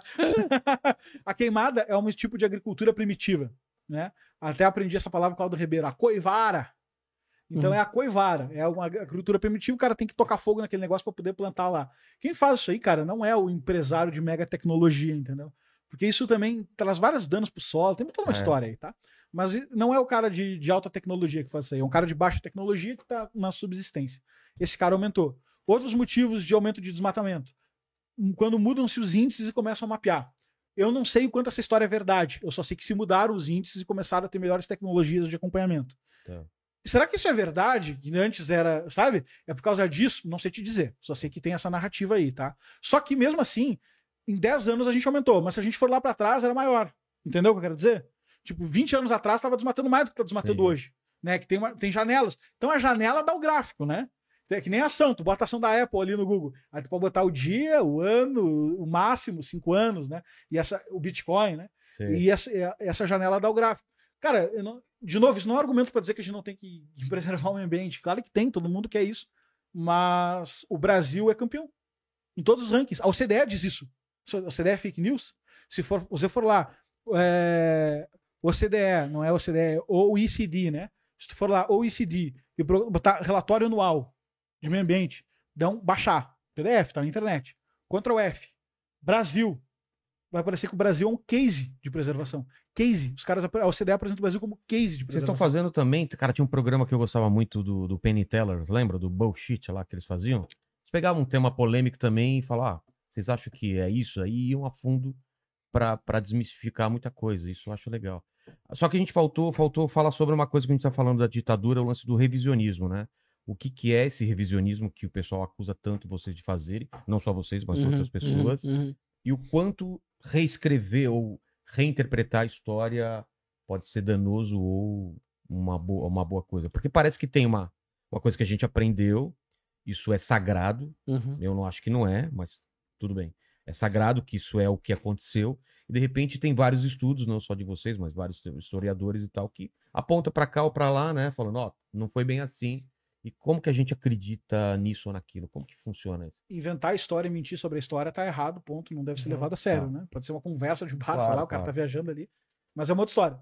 Agora, revisionismo é um termo bem peculiar. Porque que, que É significa? pejorativo, né? Hoje Mas- em dia. Sim. E o que, que significa? Que tu tá revisando a história pra contá-la de um outro jeito. É. Né? De um jeito que te agrada. Te agrada. Que te favorece, interesses. Só que, cara, de novo, isso é muito sutil. Vou dar um exemplo recente e um bem antigo, só Tá. pra gente ter os máximos. Recente é toda a história, a moda esquerda que a gente tem no Brasil, o Caio Prado Júnior, do ciclo do ouro, do café, do açúcar, etc e tal, é revisionista. Sabe aquela narrativa, talvez alguém tenha aprendido aí, que a gente entrou em guerra, o Paraguai é uma das nações mais desenvolvidas do- da América Sim, Latina, sempre ouvi isso. e a gente foi lá e esmagou Destruiu, os caras, é, a gente dizimou, demoliu com eles tal. Genocídios, não tinha homem, mas só tinha mulher. E... Então, isso é revisionismo. Essa, porque essa fonte é dos anos 70. Antes disso, Antes disso era outra narrativa. Isso é uma fonte de um historiador marxista da USP que escreveu esse livro. Entende? Então, ela é um revisionismo. E eu não tô criticando ele. Eu Tá. acho que, beleza, ele tá fazendo um trabalho lá. Ou seja, a gente mudou a interpretação sobre a Guerra do Paraguai três vezes nos últimos... A majoritária, né? claro, Três vezes nos últimos 100 anos. A interpretação de o que foram as capitanias hereditárias, nós mudamos muitas vezes a respeito do que foram as capitanias hereditárias. O descobrimento do Brasil é um debate. Se tu pegar os historiadores de 1600, se tu pegar Van Hagen, se tu pegar vários historiadores da época, eles discutem o nome do Brasil, eles discutem por que, que os caras chegaram aqui, eles discutem, discutem tudo. Isso é revisionismo? Me parece só o debate histórico acontecendo. E se a gente não quiser revisar nada, a gente volta pro primeiro historiador, que era o Heródoto, que diziam que arpias voavam nas guerras. É o primeiro relato histórico que a gente tem. As arpias será que voavam na guerra mesmo? Eu tenho minhas dificuldades de acreditar. Tu vê 300 Esparta lá, tu, tu- É, não parece um pouco estranho algumas coisas ali? Pô, aquela hora que chega um cara de 7 metros de altura, não, não sei, não parece muito verossímil, né? total. É, os caras o contavam Rodrigo isso aí? Santoro lá. O Rodrigo Santoro, enorme. doido. Isso. Então, então, se a gente pegar esse primeiro fonte histórica que a gente tem, que é do Heródoto, a gente já revisou ela um monte de vezes. Contava aqui antes do Gibson, que é um historiador é, inglês, que escreveu Ascensão e Declínio de Roma. O livro dele é de 1700 e pouco, cara. Uma baita obra, seis volumes e tal, é considerado a grande obra. Já, já tá meio em desuso. Porque já não tem, já não leva em conta, tem uma narrativa meio anacrônica e tal. Então a gente tá sempre revisando a história. A pergunta é: a gente tá revisando porque a gente tem fontes melhores ou porque a gente percebeu vieses que alguns historiadores no caminho cometeram que a gente quer abandonar, ou a gente está revisando porque a gente só quer trocar a narrativa, né? Se for só para trocar a narrativa, não faz sentido. É. Uma coisa que pegaram o nosso pé na série Brasil são os templários. O que, que vocês falam com os templários? Manja a ordem templária. Sim, claro. Então, pô, os grandes cavaleiros da Idade Média, aquela coisa toda, os caras das Paulo cruzadas. Cogos. Paulo Cogos e companhia. Isso. Tem um templário. Os caras das cruzadas e Sei. tudo mais. É, a gente fala que o Brasil foi Tinha que ter um descoberto- templário aí, um templário, um bonequinho. Tinha que ter um templáriozinho. É verdade. Se duvidar, deve ter. Deve- É, deve ter. A gente fala lá na série Brasil que o Brasil foi descoberto por herdeiros da ordem é, templária. Você tá zoando. Porra, meu, mas não, não tô, entendeu? Mano, olha isso, cara. e aí os caras parecem, não, pô, vocês querem meter uma narrativa pro brasileiro se sentir importante. Cara, de certa forma é legal, realmente. Pô, legal pra caramba. né? Dá, dá um clima massa, mas é só o que é, porque existia a Ordem Templária, todo mundo sabe. Felipe IV, o Belo, ele extinguiu a Ordem Templária na França, ele fez um conchavo lá com o Papa Clemente V, extinguiu a Ordem Templária. Tem documentação bem viva disso, não é nem um ponto Mas polêmico. é, na é, É, isso aí nem é não é polêmico. Todo sim, mundo tá junto, tá? Uhum. E aí tem uma narrativa que é o seguinte: os Templários Na foram. verdade, não tem nada polêmico. Não tem nada polêmico, mas é difícil pegar. Vou dar de novo a fonte. Que é: os caras saíram da, da França, exilados, alguns morreram, Jacques de Molay, aquela coisa Uhum. toda conhecida. Não foi queimado. Alguns tal, foram para Portugal. Portugal foi o único país que não atendeu a, um- a ordem do Papa de proibir os templários, mas também não queria deixar a ordem templária ali para não criar uma dissidência com a igreja. Qual era a narrativa que a gente viu nos, nos historiadores e tudo É, mais? o, o, o- as, a- exi- existem uma série de reuniões que ocorrem e existe uma transferência de recursos é, da Ordem do Templo, da Ordem dos Templários, para o governo ali, para o Estado de, de Portugal. E anos depois, próximo ali, eu não, me lembro se chega a passar uns cinco anos ou um ano depois, mas passa um período, é fundada, é, é fundada em Portugal a Ordem de Cristo. Ah, com, com, Que com- era. que, que é basicamente com os mesmos valores, com os mesmos Ah. viés, com as mesmas pessoas que saíram da Ordem dos Templários. E há uma transferência de recursos, daqueles recursos que tinham vindo da Ordem do- dos Templários, para a Ordem de Cristo.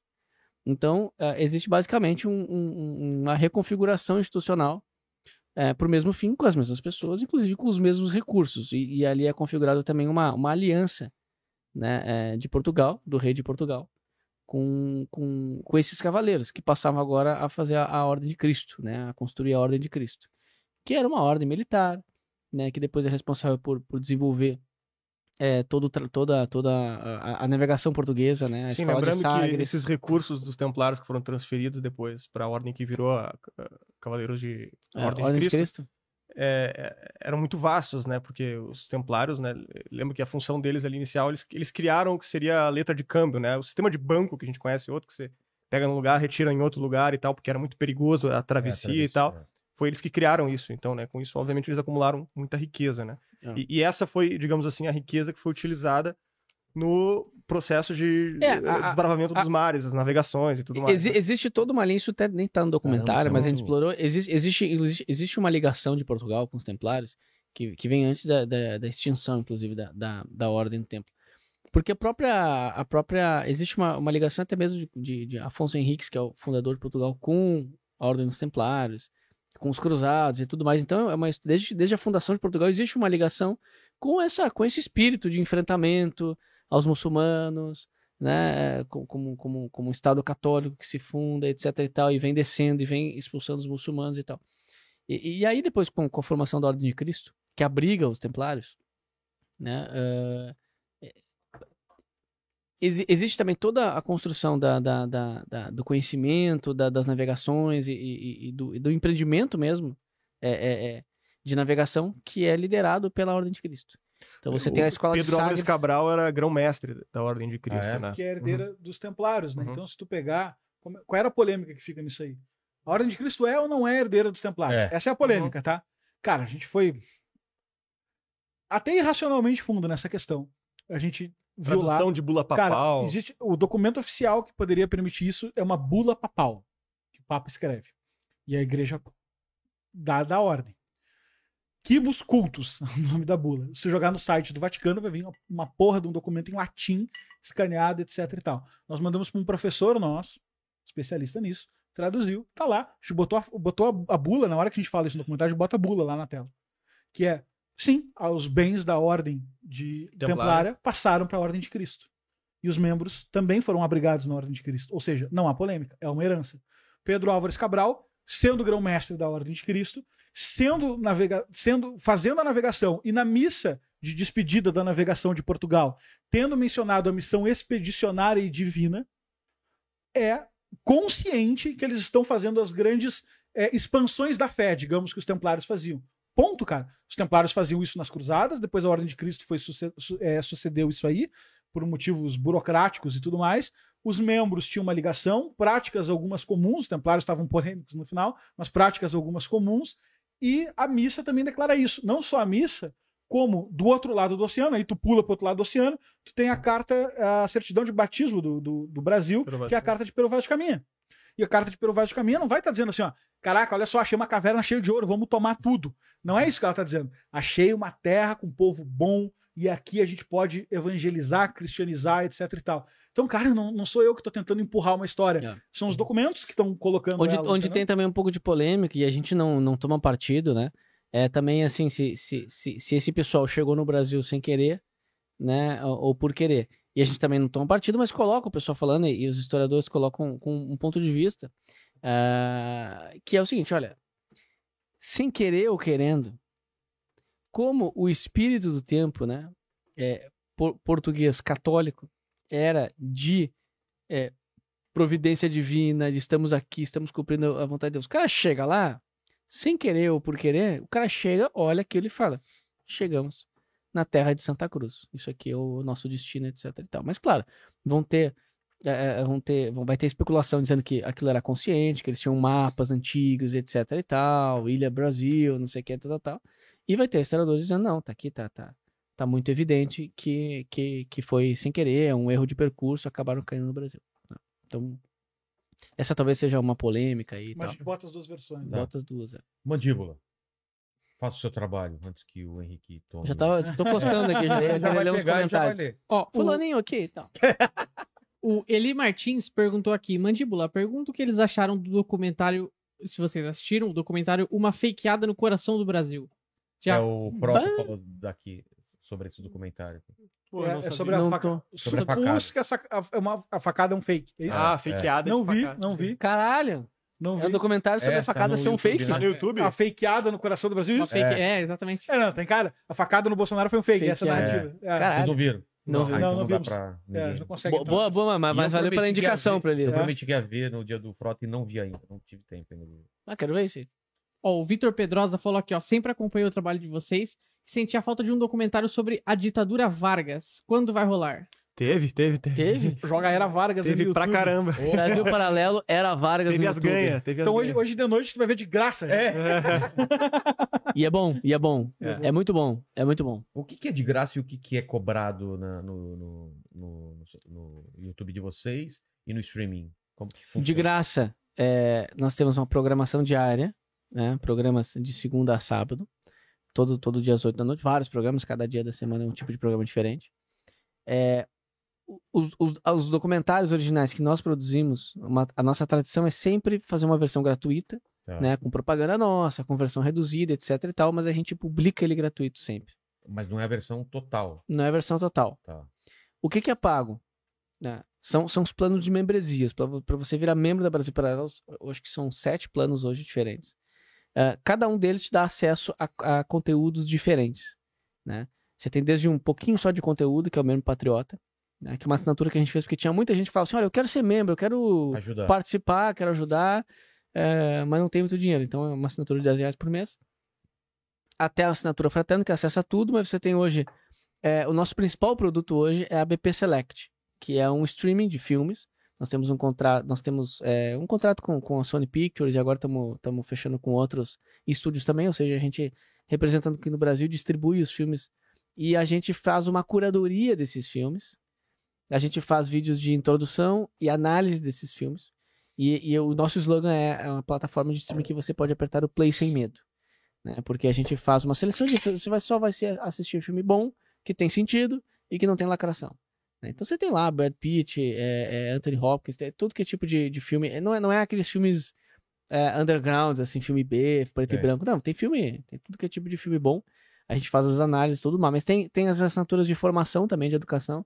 Escola da Família, Sociedade do Livro, Núcleo de Formação, onde você vai ter curso de filosofia, ciência política, é... que mais? Porra, tem de tudo, tem de tudo.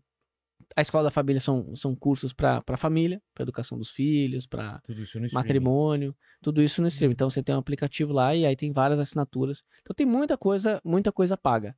Entendi. Muita coisa. Esse boa. do Vargas, por, por exemplo, tá no, no YouTube. Tá no YouTube, Tá no YouTube na versão na gratuita e na plataforma Tem versão. muitos documentários que, que tem a versão estendida, que aí ela é exclusiva pra assinantes. Com assim. Exatamente. Com é, com extras, Ah, com as entrevistas na é. íntegra. É, o, o cara YouTube Tem umas participa. propaganda ali no meio e tal. é- O cara participa do documentário, dá uma entrevista. A gente vai lá, grava com o cara, vai na casa dele e tal, um historiador, ou vai num cenário que a gente aluga e grava duas, às vezes três horas, um historiador, um cientista político, um jornalista. Ah, E, e aí entra no documentário, às vezes, quatro, cinco minutos do cara, porque pega um trechinho aqui, outro Claro. trechinho ali e tal. É um, é um- é trabalho de edição né, complexo. É, é, e aí, para quem é assinante, na plataforma, no, no aplicativo, no aplicativo de TV, tem a entrevista inteira do cara. Beleza. Mandíbulas. O, a Ingrid, Ingrid Marise perguntou aqui, ó, como é ser um conteúdo de história na contramão da historiografia marxista? Sou historiadora e vejo que ser de direita no Brasil é como se a gente fosse mentiroso ou algo que não merece respeito. É, ela já fez a pergunta e já respondeu. Ela é como ser mentiroso. Eu fiquei com meme da Nazaré lá das contas. É, imagens. Mas é, é um pouco isso, quer dizer, é- a gente, co- como é que é a nossa realidade, tá? A gente é amado pelo público e odia- odiado pelo mainstream. É mais ou menos assim, tá? Então, assim, é, apoio de público tem. Claro que tem pessoas que não gostam, obviamente, mas assim, se você pegar lá no, no, no documentário Vargas lá, você vai lá nos documentários. não, que- desculpa, você vai olhar nos comentários. É, é, a gente tem, inclusive, essa taxa de comentários e de likes. É 98,9%, uma coisa assim, 99,8% de aprovação. Então, quem tá seguindo, quem tá assistindo, acho que essa é a beleza da internet também. Você faz conteúdo pra quem quer te ouvir, né? E quem não quer, não escuta. Claro. Então, a, a- a gente tem. é, é muito grande o volume, né? Como eu falei, o, no ano passado foram mais de 15 milhões de espectadores únicos que assistiram, em média, esses 15 milhões, em média, quatro filmes por ano da Brasil Paralelo. É, e a maioria gosta bastante. Agora, se você jogar aí as notícias no Google e tal, você vai ver muita notícia é, falando mal, mas é sempre esse mal superficial, assim, né? Revisionista, negacionista, não sei o que, tal, tal, tal. É, é ruim. no- você não vai se preocupando muito que você vai crescendo e vai ser tendo assinantes, a gente ali crescendo, a empresa crescendo e tal. Mas chega um ponto que, começa a ver, que, que você começa a ver que a imagem institucional da empresa tá muito arranhada, né? Você joga. Aconteceu uma situação engraçada. A gente tava. É, fazendo uma compra de um fornecedor, alugando um local para um, pra um evento nosso. E daí, nessa daí, tal, o fornecedor respondeu um negócio e ele, sem- e ele sem querer respondeu pra, pra- pra mim com a, com a thread de e-mail inteira, né? E ele tinha trocado e-mails com, com o gerente dele lá e tal. Sei. E ele perguntou, ah, ele falou assim, ah, tá aqui o cliente quer alugar e tal, vamos mandar orçamento. Aí o outro cara mandou pro outro cara e falou assim, ah, com o que que eles trabalham? E a pessoa respondeu assim, eles trabalham, ah, isso aqui é Brasil Paralelo, eles trabalham, é uma produtora, sei lá, bolsonarista que faz cyberativismo na internet, tá, tá, tá, tá, tá. De onde ela tirou isso? Era um trecho que tava no, no Wikipedia. Até pouco tempo, agora já não Ah, tá é? mais. Tava no Wikipedia. Tava isso? no Wikipedia isso. Cyber, cyberativismo, né? E- e- então, é, é, é o, é o tipo de ataque do mainstream que vai manchando a imagem institucional da empresa, apesar de você com o público tá muito bem. Mas aí numa situação como essa, daqui a pouco você tá ali, querendo fazer um negócio com um fornecedor, né? Mas vocês conseguiram E- e- mudar? Alguém mudou? Como que ficou esse negócio? Então, aí, na- aí tem aí Na a treta da Wikipédia, né? É. Tem a treta da Wikipédia. Como que funciona a Wikipedia? Qualquer um pode alterar? Cara, a gente foi, a gente foi buscar entender, a gente não sabia, né? A gente olhava lá e dizia, meu, que abs... que, que tá acontecendo, né? Todas as notícias ruins entram aqui e, e não entram as notícias boas. A gente foi, foi buscar entender, começamos a estudar, olhar, etc e tal. Aí a gente descobriu, ah, a gente sabia por cima já que o Wikipedia era um, era um ambiente de, de, vamos dizer assim, como é que chama? De livre edição, né? Ah, você se, se cadastra lá como editor e pode editar. A gente foi descobrindo um pouco melhor as regras. Então, o que que acontece? É, qualquer verbete que é criado lá, página que é criada, ela, ela começa a sofrer essas discussões. As pessoas, os editores começam cada um a escrever uma coisinha. Um editor pode editar o que o outro fez, ou, ou, ou denunciar, dizer que não é correto, tal, tal, tal. Beleza. Quando uma página começa a ficar muito polêmica, que foi o caso da nossa, quando começa a ter muita guerra de narrativa, eles começam a restringir somente para editores ah, mais Geral. antigos, eh, editor- editores que têm mais qualificações do, do Wikipedia, certo? Ah, isso começou a acontecer com, com o nosso. Acontece que o- o- esses editores com mais qualificação, em geral, são todos ah, mais à esquerda, né? Então tava, tava vendo ali, aí virou um monopólio de, esquerda, de, editores esquerdistas a nossa, a nossa página do Wikipedia. Ah, mas a gente sempre tem fé no, no, no processo, assim, né? A gente, a gente é uma característica nossa, a gente tem fé no processo, né? Agora na CPI da, da pandemia, por exemplo, a gente entrou no STF várias vezes até a gente conseguiu uma decisão super boa pra gente lá no STF. O Gilmar Mendes basicamente cancelou lá os quebras de sigilo, telemático, telefônico e tal. A gente tem fé no processo. Então a gente começou a entrar em contato com esses caras, né? E a gente foi conseguindo falar com alguns e tal, a gente conseguiu contratar uma, né, uma, uma, uma consultoria para entender o, o Wikipédia, conseguimos né, fa- fazer umas aulas lá para entender. A gente foi, a gente foi tentando ah, se aproximar. E aí, com o tempo, alguns começaram a olhar e dizer assim: olha, eu não concordo muito, não gosto muito do documentário de vocês, mas é verdade que vocês estão falando. O negócio virou vandalismo aqui. É, tá, tá muito enviesada a página. né? Não, tá uma página descritiva como deveria ser. Tá uma página narrativa, tá uma página de quem não, Opinativa. opinativa, de quem não gosta de você só falando mal, né? Realmente não, não representa a verdade. Acho que não é essa a função do Wikipedia. Ele começou a reescrever lá, né? Falou, manda a- qual é a data da fundação da empresa, como é que é e tal. A gente começou. é, é, é, não mandar nossa opinião, nossa narrativa, mas mandar informações descritivas. E ele inseriu lá alguns pontos e fez alguns comentários. Ó, pessoal, vamos, vamos pegar leve aí, não é legal e tal. Puta, esse cara foi linchado. Esse cara. E ele nem é de. Ele é de esquerda, entendeu? Ele não gosta do, do nosso conteúdo. Mas ele se sensibilizou, ele falou assim, pô. E o cara foi lixado, treta, treta, treta. Mas alguma coisa do que ele, do que ele mexeu lá, um pouco da, dessa. Foi, foi, foi válido para que hoje. Não é que tá bom lá, tá? Não é que tá bom. Mas, mas assim, já Bom, não é bom aquela. não tá. Bom, bom não tá. Mas não, não começa. Mas já não começa por cyberativismo, entendeu? Entendi. Então não tem muito o que fazer, né? Ah, teria que ter mais editores lá, não sei. Isso causa um dano reputacional horrível, cara, porque esses dias a gente tá fazendo documentário e a gente entrevistou um professor famoso aí, que topou nos dar entrevista. E ele não, não ligou os pontos. Brasil Paralelo, beleza e tal, vou, vou fazer a entrevista. Aí ele deu a entrevista e foi pesquisar que era Brasil Paralelo. Depois, tava correria, sei lá. E aí ele se deparou com, assim, Wikipédia, verbete, essas coisas assim, né? Aí o cara ligou lá pra, pra uma produtora que trabalha lá na empresa. Se vocês distorcerem o que eu disser ou me colocarem pra apoiar o governo Bolsonaro ou qualquer coisa do gênero, vocês vão ver só e tal. E aí a produtora me passou, falei, não, me dá o telefone do cara pra gente entrar em contato. Mandei pra ele um áudio, falando, pô, cara, sim, imagino que tenha acontecido algum mal entendido aí, mas já entendi a tua preocupação, só quero esclarecer, não tem nada a ver, a gente não recebe dinheiro público, não tem nada a ver com isso, é partidário e tal. E aí o cara me mandou um, olha, olha o nível do dano reputacional. O cara me mandou um textão colocando várias questões pessoais da vida dele pra ver se eu me sentia afrontado por nós sermos alguma espécie de, sei lá, extrema direita ou sei lá eu o que, que ele esperava, assim, um, um- um filho da puta em resumo, porque ele colocou assim, ó, cara, pra tu saber, eu sou defensor da liberdade de expressão, eu sou bissexual, eu sou agnóstico, Eu acredito sou- no, no Mundial do Palmeiras. Cara, ele colocou, não, ele começou a colocar várias coisas.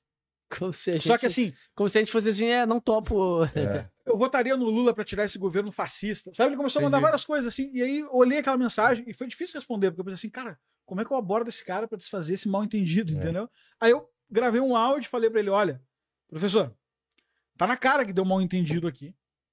E deixa eu te explicar, não tem nenhum problema. Eu me sinto constrangido que você tenha se sentido é, envolvido numa polêmica que tem que abrir essas informações comigo, que, sei lá, uma relação profissional. É. A gente só tá indo atrás do senhor porque a gente leu seu livro. E isso não tem nenhum problema, confia na gente. É, se você não quiser, a gente não bota essa entrevista lá. Não vamos te forçar isso só porque tu topou gravar. Mas confia na gente. Aí ele falou, não, confio e tal.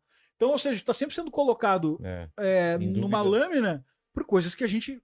Cara, é um, são absurdo. Por que, que a gente vai proibir a liberdade religiosa do cara, liberdade de expressão, é, liberdade Não, de e outra, por que, que a gente. Não, e outra, e outra Entendeu? coisa, por que, que a gente iria entrevistar o cara é, é, pra um documentário e, e, ser eu, distorcer a fala do cara e tal, porque a gente tá afim de se queimar por aí com todo mundo e arranjar treta. Acho até que tem um monte de gente fazendo isso, mas não é o nosso É, eu caso. acho que tem, por isso que tem. É por isso que tem. Não, não, é. é- dá pra entender porque tem muita treta aí, né? Isso. É. Mas não é o nosso caso.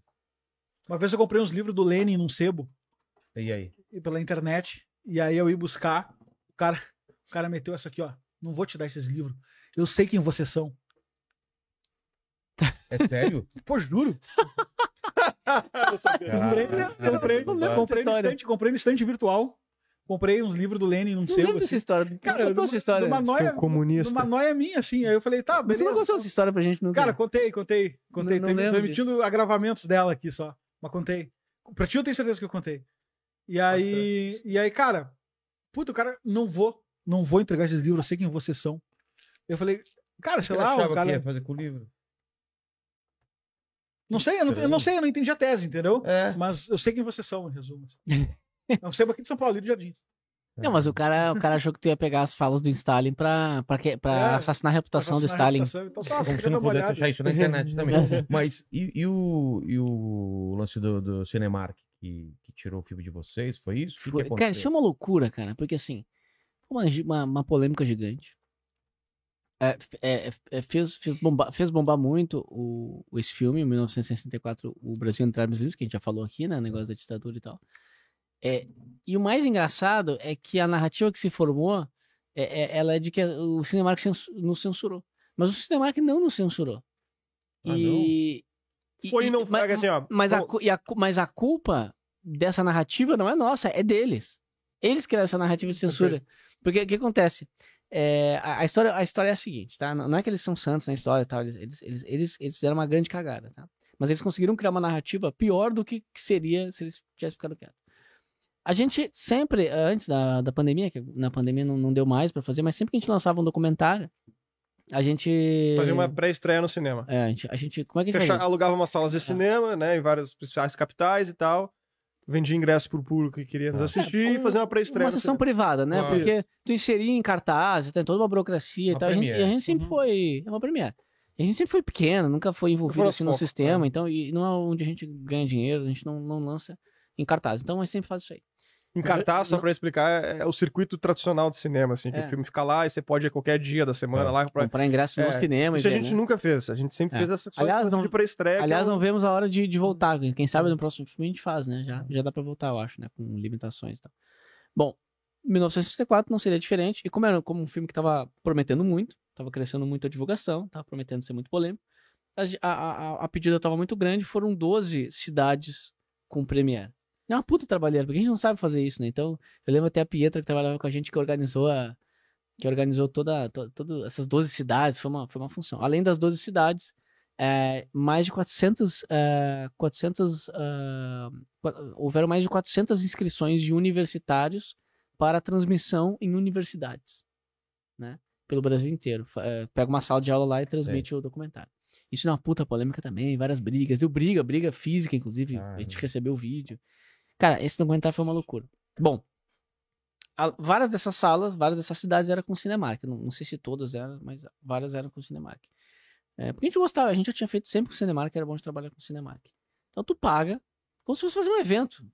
Tu, tu vai fazer um evento aqui pros teus seguidores, no, no- aluga um cinema, sei lá, 4, 5, 6 mil reais, tu aluga uma, uma sala, depende do tamanho da sala, do perfil, e tu, tu mesmo vende ingresso. Né? Ou não vende ingresso, ou libera a entrada, um evento teu, tanto faz.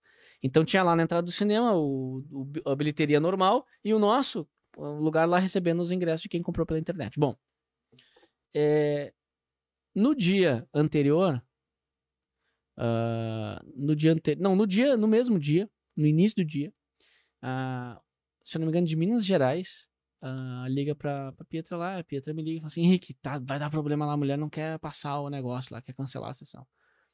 Fala com ela, eu peguei o telefone, liguei, pô, tudo bem, tal. Os ingressos tudo vendido no dia da É. sessão. né? Aí ela disse assim, não, porque a gente tá, tá dando uma polêmica aqui, tá tendo umas críticas na rede social, e a gente tá com medo de, de ter algum problema. Eu falei assim, não, só um pouquinho. Isso é no shopping, né? É. Que medo tem de, de ter problema, né? Tem segurança. E a gente, e a gente contratava segurança. Então já tem- vai ter o nosso segurança, eu falei pra ela, e a gente sempre contratava assim, policial paisano, segurança mesmo, pra não dar problema, né? E eu, não, fica tranquilo. Eu falei, não, e além do mais, assim, isso é normal, a gente tá acostumado, a gente faz filmes polêmicos, esse tipo de coisa na internet é normal. Analisa um pouco aí a quantidade, tu vai ver que é pequena, né? Quer dizer, é- hum, fica, fica tranquilo. Ela, mas assim, não, porque os gerentes, aí começou a falar assim, tinha gente é, do cinema. Os caras se deixar levar pelo, só pelo chat de live, velho. é, Você vai ser olhar- morto aqui agora, você ainda. É. Porque... Cara, ficou esse papo. Aí ela começou, eu falei assim: não, só um pouquinho. É, Vocês são uma empresa séria. A gente também. Existe um contrato assinado. É, tu não vai me dizer que por causa de uma mensagem em rede social esse é motivo de você cancelar o contrato. Eu tenho clientes que compraram. Se não, não existe. Esquece, esquece. Não, sem, sem negociação. Tá, eu falei assim: não. E pra, e pra te provar minha, minha boa vontade, se, se a sua preocupação é segurança, vamos fazer o seguinte: vamos contratar mais segurança? Vamos reforçar a segurança?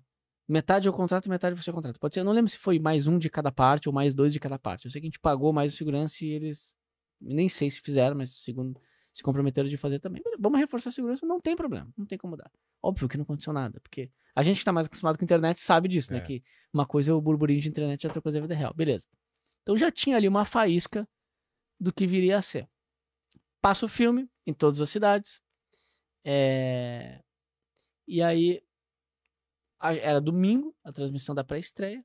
Tinha segunda-feira um dia de imprensa, de entrevistas, etc e tal. E na terça-feira o filme ia lançamento mesmo na, na, na, na internet, como a gente sempre fazia, no nosso canal do YouTube, com as propagandas, versão gratuita e tudo mais. Na segunda-feira, eu lembro, eu lembro até hoje, é, a gente tava no, é, no. Domingo foi um sucesso, todo mundo e tal, postando nas redes sociais que foi na pré-estreia. Segunda-feira a gente tava no Pânico, entramos no Pânico ali na Jovem Pan, pra falar da pré-estreia do filme, etc e tal. A gente tava ali falando no Pânico. Entramos no Pânico, vida normal. Saímos do Pânico, a vida é um caos. O Cinemark me posta um comunicado do estagiário, acho que foi lá que fez um- uma coisinha assim. Me posta um comunicado dizendo: é, o Cinemark eh, soube nessa segunda-feira eh, do, do- da sessão de cinema ah, transmitindo Na o página filme. oficial, né? Uma multinacional. Estão falando Ah. multinacional. Quem fez isso é um especialista em internet. É. né? uma, uma- uma- de, uma, de, uma, de um filme que foi da, da sessão de cinema. que- Queríamos dizer que somos contra é, filmes é, partidários e não sei o quê. Não tínhamos conhecimento. Não tínhamos conhecimento do não sei o que do filme. Ou seja, nem eles sabiam que não, é- não era um filme que estava em cartaz e que a marca, nem o cara sabia que a marca, o Cinemark, ele não tem, ele não tem responsabilidade pelo conteúdo dos filmes que ele É. tá passando, né? É, é uma coisa. E, e aí eles postaram isso aí, tinha um teor assim de, digamos, tinha um teor no, no texto de não vamos mais e tal.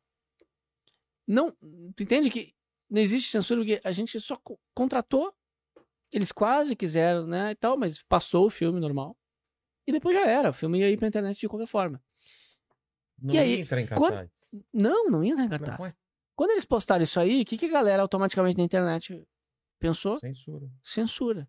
É. Só que a- nós também, ao mesmo tempo, tava com a divulgação de que o filme ia pra internet. Então, o que, que se configurou automaticamente? E não foi por nossa parte, nem por parte de ninguém. O que, que se configurou Já automaticamente? foram censurados. Os- Botaram- o Brasil para ela foi censurado e tiveram uma grande sacada. Vão fazer, É. vão publicar o filme no YouTube para todos ver. Um negócio meio tropa de elite, pirataria, sabe? Tá liberado pra todo em duas mundo. horas, em duas horas, de Trending Topics, ali global, Mundial. Cinemarx.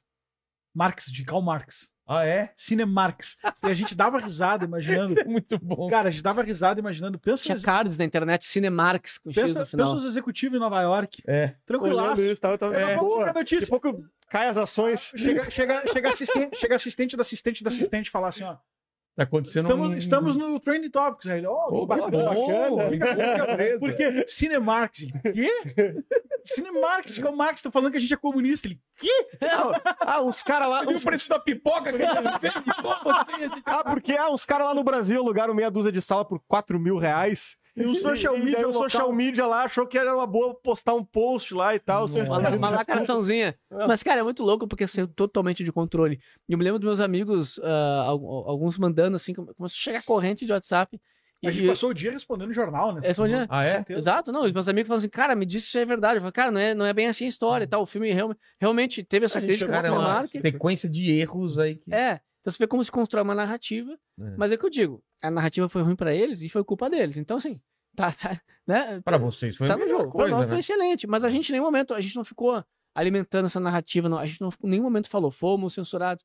Né? A, a a gente, a gente falou, ó, o filme tá aqui, você é assistido, né? É um absurdo esse tipo de crítica. O que tá escrito no folheto deles. É, é- não, o filme não é cunho político, o filme não é partidário.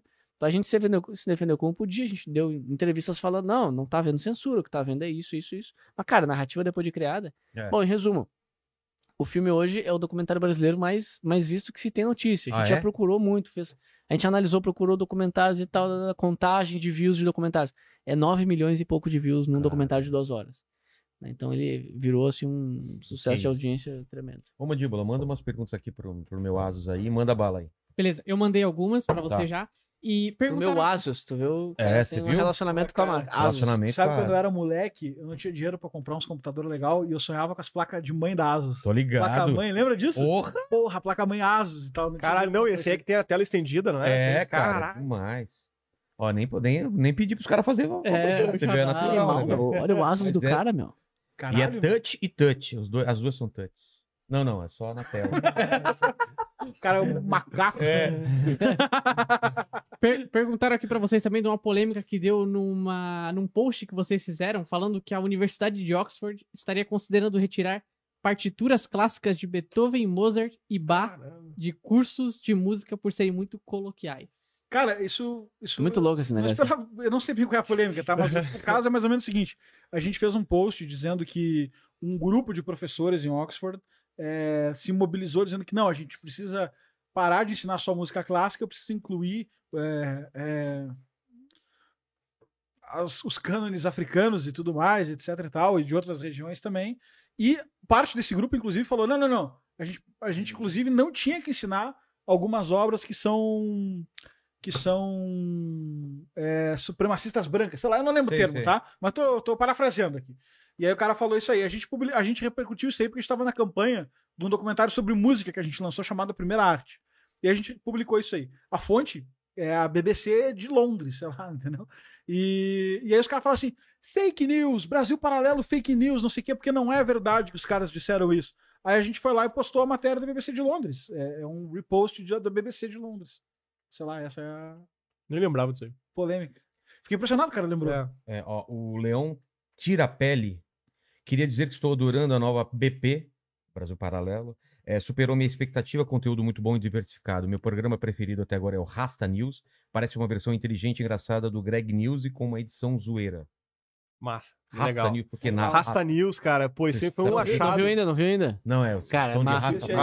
Não, não, cara. É é um, um cara que a gente acabou conhecendo nesse documentário, inclusive, sobre música. É um, um músico brasileiro que mora nos Estados Unidos, numa, numa cabana muito. é, enfim, exótica, Exato. assim. É tipo um redneck politicamente incorreto que fica. Isso, só que Tá. de Recife, é uma mistura, assim, cara, muito única, com uma influência muito forte de Hermes e Renato, assim, então. Cara, é uma mistura de várias referências meio é, imprevisíveis, assim. E ele. Enfim, um cara muito talentoso. E ele, a gente desenvolveu com ele um, um programa onde ele faz um, um apanhado da semana e tal, mas o objetivo do programa não é tanto dar notícias, assim, né? Ele tem um. eh, Ele, ele, ele comenta um pouco do que tá acontecendo e tal. Mas, cara, de um jeito. É difícil explicar. Tem que colocar lá no YouTube, Rasta News e tal. Começou nessa programação diária que faz duas semanas que a gente estreou, estamos na terceira semana agora.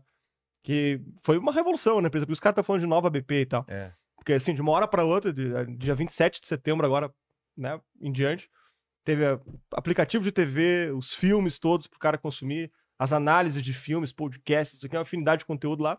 E programação diária no YouTube. Dá um trabalho, você, você tem imagina. Claro, claro, Trabalhando na, imagino. pô, todo dia, cada conteúdo é num formato diferente, com trabalho de edição, mini documentários e tal. Então, então é isso aí. É o, o Arthur Monteiro, é uma das perguntas que você já respondeu, né? Mas qual, qual a relação entre BP e Arthur Petri? Quem é o Rasta, que você estava falando agora? Paulo Cogos fixo na Brasil Paralelo. Cara, vou- vou- três perguntas numa só, né? Isso, É. vamos Paulo, uma. Paulo Cogos não é fixo da Brasil Paralelo. Só Não sei se é um pedido do cara, não. É, pergunta. talvez seja. Ah, seja um pedido. Ah, mano, ele tá clamando. Paulo Cogos fixo na Brasil Ah, Paralelo. entendi. Com vocês e o Arthur Petri. O Rasta é um apresentador aí, já tá respondido. E o Arthur Tá. Petri foi um editor. Agora ele é podcaster. É. Isso, ele trabalhou, na, Ele, ele trabalhou com você. trabalhou conosco, trabalhou, numa, na, trabalhou na empresa, montou o Teatro das Tesouras. É foi verdade, montador. ele falou aqui. é verdade, E isso, era o verdade. cara, é, o cara era extremamente competente, a gente se desentendeu lá na época. Sério? É, mas nada, Mas- nada mas- sério. Mas por quê? Por causa de posições políticas? Ah, né? cara, Ah, começou a né, uns né? conchavos dentro da empresa, uns grupinhos, umas treta e Ah, tal. Em não. resumo, é isso. Aí... Isso, a gente se desentendeu, mas assim, nada muito sério, sabe? Mandou muito bem no Teatro das Tesouras. Mas ele é um muito cara, talentoso, é um cara talentoso. muito, muito talentoso. Eu vi que ele tá agora, parece que tá deslanchando, tá com um podcast. tá, tá- tá. Ah, e ele, e ele sempre. Não sei se ele ainda tá com podcasts. trabalho, ele era. Ele, ele fazia um trabalho como humorista, fazia. Ele é Humorista, comediante, ele é comediante. é? Como chama? Fez show Stand-up, né? já, é. Descobriu ele, Ah. a gente descobriu ele no YouTube muito tempo atrás. Ele não era comediante ainda? Não, não, ele Não, era, ele ele era, era, ele era, ele era. A era. gente descobriu ele comediante. Ah, tá. Ele tinha um, era um podcast solo, assim, né? Uma É, coisa. saco Isso, cheio. saco Isso, cheio. isso, Ah. isso, isso. E aí antes ele fazia uns vídeos também com o microfone, eu lembro ele fazia uns vídeos Sim, sim. Lembra com o Sim. microfonezão Sim, Shuri. Mandando uma turma várias, que acompanhava. várias ele. indiretas. Cara, ele é um cara muito talentoso, espero que não guarde mágoas. Espero que esteja bem também. Tem mais aí, Mandíbula? Você mandou aqui essa. Mandei daqui. mais uma aí agora. Mandou? Ah. Crédito criativo. O Brasil Paralelo não tem interesse no futuro em promover campanhas para formar bons candidatos e tornar o parlamento brasileiro mais conservador? Sou muito fã do trabalho de vocês, membro fraterno. Opa, legal. Obrigado aí. aí pelo, pelo, pela, pela, pelo apoio, pela confiança no trabalho, membro fraterno. Mas que- o máximo que a gente puder manter de distância de política de Brasília, a gente vai, vai fazer. É, é isso, né? Isso acabou. É, Cara, se alguém quiser É, eu acho que se, se se o nosso trabalho. pelo nosso trabalho, já pode fazer isso, né? É. Então, Se, se o nosso, se, se, se, toda essa, se toda essa a, a transmissão de conteúdo que a gente faz é contribuir para melhores eleitores ou para melhores políticos, é excelente, ótimo. Acho que é, é- é uma das consequências, uma das consequências do nosso trabalho é essa, mas se envolver diretamente não, não é nem um bom negócio, né? A empresa está crescendo tanto, não é nem um bom negócio. E também ele, ele causa tanto, ele traz tantos problemas, né? Que, que, que não vale a pena. Exatamente. Ó, o Yuri Henrique mandou aqui agora, falou: fiz um concurso esse ano e o tema da redação foi a importância da leitura. Me dei bem na redação graças aos vídeos do Brasil Paralelo. Aê, Olha só. animal. Que legal, Que bacana. massa, que legal. O RMN Consultor mandou aqui, ó. Somos a SJR Imóveis, uma imobiliária especializada em locação e venda de escritórios barra imóveis comerciais. Entre na SJR Imóveis. E daí ele fez a pergunta, emendou com a pergunta aqui: o que esperar do Brasil nos próximos 10 anos? Aí falou que é muito fã de você, do trabalho de você. Pô, SJR, se eu não me engano, é uma imobiliária que tá nos atendendo. Capaz. Ah, é? Tô falando, tô falando. Tá, A não da sei se... nova sala, não é? Aham. Que loucura, cara. SJR, SJR, tenho praticamente certeza, isso aí. Desculpa, o que que ele falou? O que esperar do Brasil nos próximos 10 anos? Cara, não sei nem o que vai acontecer semana Ano que vem. velho. Ano, que vem, já velho. não. Cara, É. não sei. Não, porra, mês que vem, cara. Dor, lágrimas e sofrimento.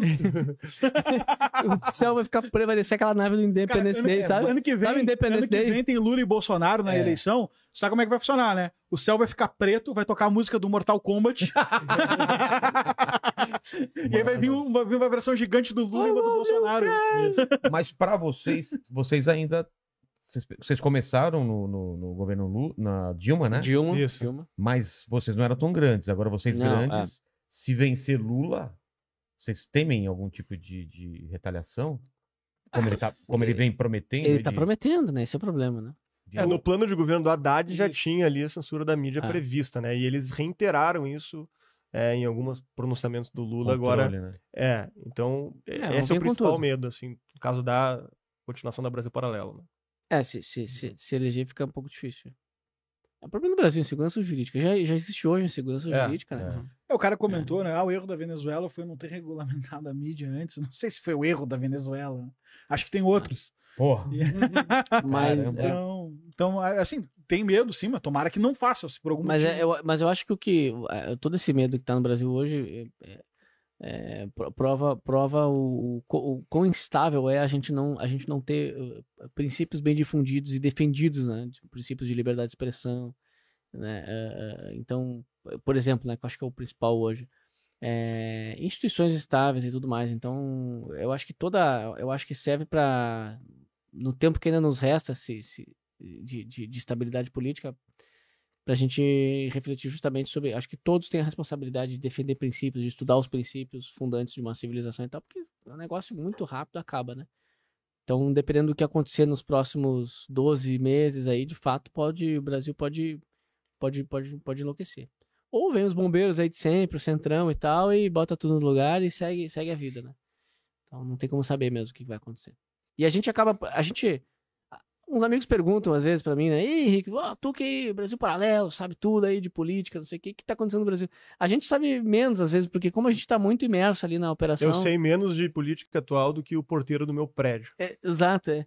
Porque a gente. Primeiro que a gente tá meio saturado, a gente não se envolve que Isso muito. não é um símbolo. De fato, por ter o teu prédio, é um cara mais informado. Isso, exatamente. é, não, não é uma figura de linguagem, ele realmente acompanha muito mais do que eu. Então, é porque a gente tá muito focado lá, no, como o Valério falou agora, programação diária, então pra esses caras que trabalham da- das 8 da manhã às 11 da noite todo dia. E como a gente realmente não se envolve com Brasília, não tá próximo lá, a gente não, não sabe muito não de política. E o, o Olavo não tem nada a ver com vocês? Pa- Ele gravou alguma coisa com vocês só? Ou tem algum outro tipo de relação? Não, é só. É, Não é gente- nenhum tipo de mentor, nenhum tipo de, de alguém que vocês A ligam gente, de inclusive, tem pouco quando? contato. É, a, Assim, gente, a, gente teve- a gente tem algumas pessoas lá na empresa, não todas, mas óbvio, algumas pessoas que tiveram bastante contato com o conteúdo do COF dele, que é uma aula de filosofia. É, alguns já leram algumas obras dele, eu, eu li alguns, o Lucas leu algumas, enfim. É, e a gente fez três entrevistas com ele. E para uma a primeira série, que foi o Congresso. congresso, lá e tal. Ah, É, depois na série também é Brasil Brasil? também, ele conta alguns períodos Série da Brasil história. qual? Ah, A série sobre a história do História Brasil. e Pátria Educador. Educador, que fala sobre, eh, enfim, sobre a educação brasileira e tudo mais. E, e foi isso. E a gente passou, assim, uma tarde, uma noite lá, quando foi lá e tal. Eh, E aí gravou a entrevista e tal, batemos um papo e tal. E- Conhecemos ele, né? Acaba- acabamos conhecendo, fica- eh, temos volta e meia o contato. Ele agora recentemente ah, ficou doente, mandamos mensagem para nós precisava de alguma coisa. Nos tratou muito bem lá, uma relação Uhum. de carinho. É uma Ele pessoa, não- pe- pe- pessoalmente, é uma pessoa muito querida, muito. É que eu acho que quando o pessoal pergunta isso no final, quer saber se ele tem alguma ingerência na empresa. É, Né? não, Zero zero. e. se ele e... define alguma... Pelo que a gente conhece do perfil dele, cara. Pauta, né? Cara, o Olavo é um cara difícil, porque a gente fica nessa coisa, um personagem muito polêmico, filósofo, um cara. Polêmico? Ele uma- que... Não, que isso, né? É um cara muito polêmico, filósofo, tem uma obra grande. Então, quando tu vai na casa dele entrevistar, é um troço meio mitológico, sabe? No meio do nada, na Virgínia e tal. Tu, tu, sei lá, é natural, tu chega lá, a biblioteca maior que a casa e tal. Tu quer, tu quer perguntar algumas coisas pro cara, tu quer entender o que, que esse cara pensa, né? Uhum. Só que não, não tem muito espaço, assim, tipo, é uma conversa fechada. Ele não gosta muito de, de influenciar diretamente, pelo que a gente nota, pelo menos na Uhum. nossa relação, assim, sabe?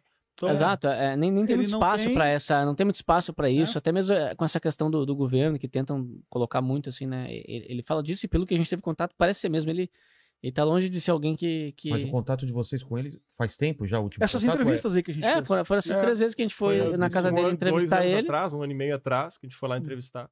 É que, eu lá, é, que- é que a galera que não, É que nunca ele deu tentou. uma pirada nos últimos tempos. É que a né? galera Vocês que nunca tentou entrevistar, é. entrevistar ele é, perde a noção que não é assim, não é assim falar com o Olavo, entende? Tipo, não, não dá pra falar com ele, não dá pra mandar um WhatsApp pra ele, não dá pra Não? ligar, não dá pra mandar Não? um. Não, tem- não, não dá. Por quê? Eu nem sei se ele tem WhatsApp. Eu acho que não tem, ele tem entendeu? celular também, É não uma sei. coisa mais formal, é isso que Isso, dizer? exatamente. Não, não é nem questão de ser formal, é questão de que ele, que ele, que ele tem um estilo de vida mais recluso, Intelectual, recluso, mesmo, intelectual assim, né? mesmo. Ah, o sábio, o sábio sabe? Muita gente procura isso. Você deve imaginar, muita gente procura Claro, ele. Muita claro. gente quer ir lá, muita gente. A esposa dele Então, sempre ajuda é. muito ele ali, quando a gente quer, né, esse negócio dele, Isso. quando a gente agora mandar uma mensagem, manda pra esposa e tal. Então não é uma coisa assim. Claro que tem, tem, tem alunos que mais próximos e tal dele que, que passaram mais tempo, que conviveram mais, porque É, tiveram, tiveram muito tipo tempo lá, eh, moraram lá na Virgínia, sim, aí, é, claro, pessoas que tiveram mais, mas ainda assim, contatos pessoais e tal. Depois o Entendi. cara vem pra. tipo, ah, mas o cara foi tantos anos aluno do Olavo. Beleza, ele veio pra cá, pode ter certeza que o contato dele é. É assim, é um contato de, eventualmente, professor-aluno, manda uma pergunta, como... Ele, ele é professor mesmo, assim, pelo que a gente conheceu e pôde ver, é professor, não é um cara, um agente político de, né? A influência dele tá mais como realmente um, um professor que, que, que levantou aí uma série de, de, de reflexões sobre o Brasil e tal, análises políticas e... E o nome, eu acabei não perguntando isso no começo, o nome Brasil Paralelo é, é- veio por quê? Imagino que vocês tiveram outras opções de nome também, né? Quais? Opção ruim, várias ruins. Quais, por exemplo? Brado. Brado. pra ser o primeiro nome. E nome, hein? Catando o nome. Higgs, Retumbante. Brado. Isso, é por causa Qual? do Bóson de Higgs. E- e- Por quê? Nosso primeiro contrato social era Higgs. É? Sei lá. né? E- O Brado é engraçado, eu me lembro um argumento que derrubou, a gente chegou a passar umas duas semanas com esse nome lá e tal, Brado. botou o nome do grupo. E aí eu me lembro que um dia esse aqui chegou no, no escritório, não, mas eu- alguns estavam defendendo e tal, eu lembro que eu até achava bom na época. E aí o Henrique falou assim, ah, cara, Brado é muito ruim e tal. Aí ninguém tinha um argumento sólido, né? Ele falou, não, cara, isso é muito novela das nove, chega o Tony Ramos, ah, porque as ações da Brado, não sei o quê. E daí todo mundo, é, é verdade, é isso, aí derrubaram o nome e tal. aí. Em dia. Brado. É, e, aí, e aí a gente, a gente... Paralelo 15 também. É? É, então... Antes de Brasil, paralelo é paralelo 15, porque tem as linhas paralelo né, do globo terrestre ali que demarcam, e tem cada, cada paralelo tem um número. É, é porque a gente queria um nome que fosse bom, fo- fosse um nome bom, né? A gente ficava procurando. E, e, e aí a gente tava no, no- na época essa nossa salinha era no coworking lá na, na- em Porto Alegre, que, é, co- que chama-se Área 51. E a gente achava, achava um nome legal pra um co-work, assim, né? Porque Área 51, lugar secreto Ah. lá, do Exército Americano. Você, Ah, porra, mas já essa- tem pra caramba a área 51. tem, né? tem um monte de Área um 51, monte, né? é. Mas, porra, esse, a, gente, a gente pensava, porra, esse é um tipo de nome que é um nome criativo, legal, diferente, tal, tal, tal. Claro, apesar de ter um monte, mas. É. E, e aí a gente falou assim: tem, tem que ter um nome assim, um nome que tem um certo quê de, Mistério. de mistério e tal, É. né? E aí a gente começou a pirar e chegamos no tal do paralelo 15, paralelo 30, né? Ma- Mas, Paralelo 30? 15, 30. Era eu não sei 15, até hoje. Eu não é sei porque até hoje. era a linha que passava bem por cima de Brasília. e 15. tal. Ah, tá. Então, mas aí a gente achou interessante a linha, mas sabia que ainda não era o nome definitivo, né? E aí, sei lá, numa noite qualquer lá, a gente parou de novo, vamos fa- brainstorm hoje, marcamos lá, sei lá, nove da noite. Tinha uns malucos, a gente ficava virando madrugada na salinha lá que a gente alugou. E daí surgiu, a gente nem Tem- sabe, Tem né? que te interromper porque eu olhei pro chat aleatoriamente aqui e o cara tá dizendo assim, ó. Uma coisa que eles prometiam é que eles nunca receberiam dinheiro público. Hoje, os caras- Porra, meu, o que, que tem que fazer pra provar que não recebe dinheiro público? Sei lá, entendeu? Ah, não, o engraçado é que de onde é que ele tirou De isso, onde né? ele tira essa informação? Tem cara? alguma, algum tipo de. Alguém provou alguma coisa ou mostrou algum documento? Não, Não, Pode cara, ter é, aqui. é que tá, é que Zero, tá longe zero. da prova. Tá muito longe da prova. Ah, é? Ninguém provou. não é nem assim, evidência, não é tá nem evidência. Longe da suspeita. Entendi. Sim, ninguém, ninguém, ninguém fala assim, eu suspeito. É, é, é, ninguém, ninguém. Ninguém fala, ninguém fala assim, eu suspeito. Porque acontece assim, eles devem receber. Aí um cara que fala assim, passa pano, vai, vai, vai, vai. É, o pessoal também tá me falando que eu recebo dinheiro hora do PT, hora. Tanto que assim, Do MBL, é, do- me parece assim, ó, ne- ne- nesse negócio da CPI que a gente com Não, comentou, pinga, não pinga nada aqui, cara. Cara, nesse negócio da Pois CPI é. que a gente já comentou aqui, é, né, enfim, teve toda aquela tramitação que a gente já falou, aí o sigilo telemático, eles entendendo que, que realmente era um abuso, não, fazia- não sei exatamente qual foi o argumento ali, mas eu sei que derrubaram o telemático. E o bancário mantiveram. Já faz o quê? Quantas semanas isso? Algumas. Eu nem sei o que dá pra falar disso, mas enfim, tô falando aqui. É, o a quebra de sigilo bancário mantiveram. Já faz algum tempo. Eu não sei como é que funcionam esses processos dele, qual o tempo que deve analisar, mas já faz mais de mês. É, se tivesse algum indício de dinheiro público, é, eu imagino que né, já teria virado manchete, já teria vindo a público e tudo mais. E, enfim, vai ter o relatório final aí, acho, enfim, muito improvável que, que consiga se criar qualquer tipo de narrativa no sentido, porque, enfim, né, de fato não, não, não tem de onde tirar essa informação. né? Cara, tá aí, os caras conseguiram quebrar o sigilo financeiro. Beleza, se tiver alguma coisa aí, pega aí. Isso. Pronto. É, pronto, vai acabar. Ah, você tô com dú- dúvida, narrativa, e eles estão mentindo. Tá, beleza, quebrar esse sigilo, vão olhar lá, se tiver, vamos, vamos falar. Pronto, acabou. Pronto. Eu tava vendo aqui um, um professor que tava, tava. Onde que ele, ele tava acusando de vocês de revisionismo, mas eu não achei aqui, né? É, tanta asneira que eles falam. Professor Lobão aqui no meu Twitter, aqui, ó. Tô lendo você, professor Lobão, aqui, ó. Tudo isso financiado pelo olavismo, que vocês já falaram, não existe verdade absoluta e, e o pensamento deve ser livre. Mas acho eles irresponsáveis. Têm o direito de ter a sua visão, mas devem ser refutados quando disseminam essas coisas. Tá, mas aqui não falou. Não, legal, mas o que ele tá Bacana, falando é o legal, inclusive, É, é o tem Lobão direito de que sua... disse Não, não é o Lobão, é o professor Lobão, não é o Ah, o Lobão. Ah, Lobão. tá, achei que era o Lobão. Não, o Lobão já veio aqui. Pô, professor, faça um vídeo então, pega os pontos, a gente vai. Cara, mas, mas, isso, mas prazer. isso é importante pra Ah, só tem um problema que ele louco. começa falando financiados pelo olavismo, É. que é muito É, maluco. Puta, que, que olavismo, meu. que, que é É, olavismo? mas olha só, isso é importante. Cara, diferente de qualquer crítica, esses dias um cara escreveu um livro que nos citou, nos criticando também. Fez uma crítica bem ácida. Eu li o livro inteiro. Ele respondeu ou não? Não. Li o livro inteiro, mandei a mensagem pro cara falando: Meu, li teu livro aqui, a gente leu teu, leu teu livro. Vem aqui no escritório, vamos conversar. Legal tua crítica, etc. Cara, se ele tem crítica, faz. É, então eu tô, tô lendo Não, mais coisas. É porque ele tá, ele tá tipo, discutindo. com tranquilo. Se o cara provar que a gente errou algum negócio, o cara vai fazer bem pra, pro debate público, entendeu? É, Ele fala que exatamente.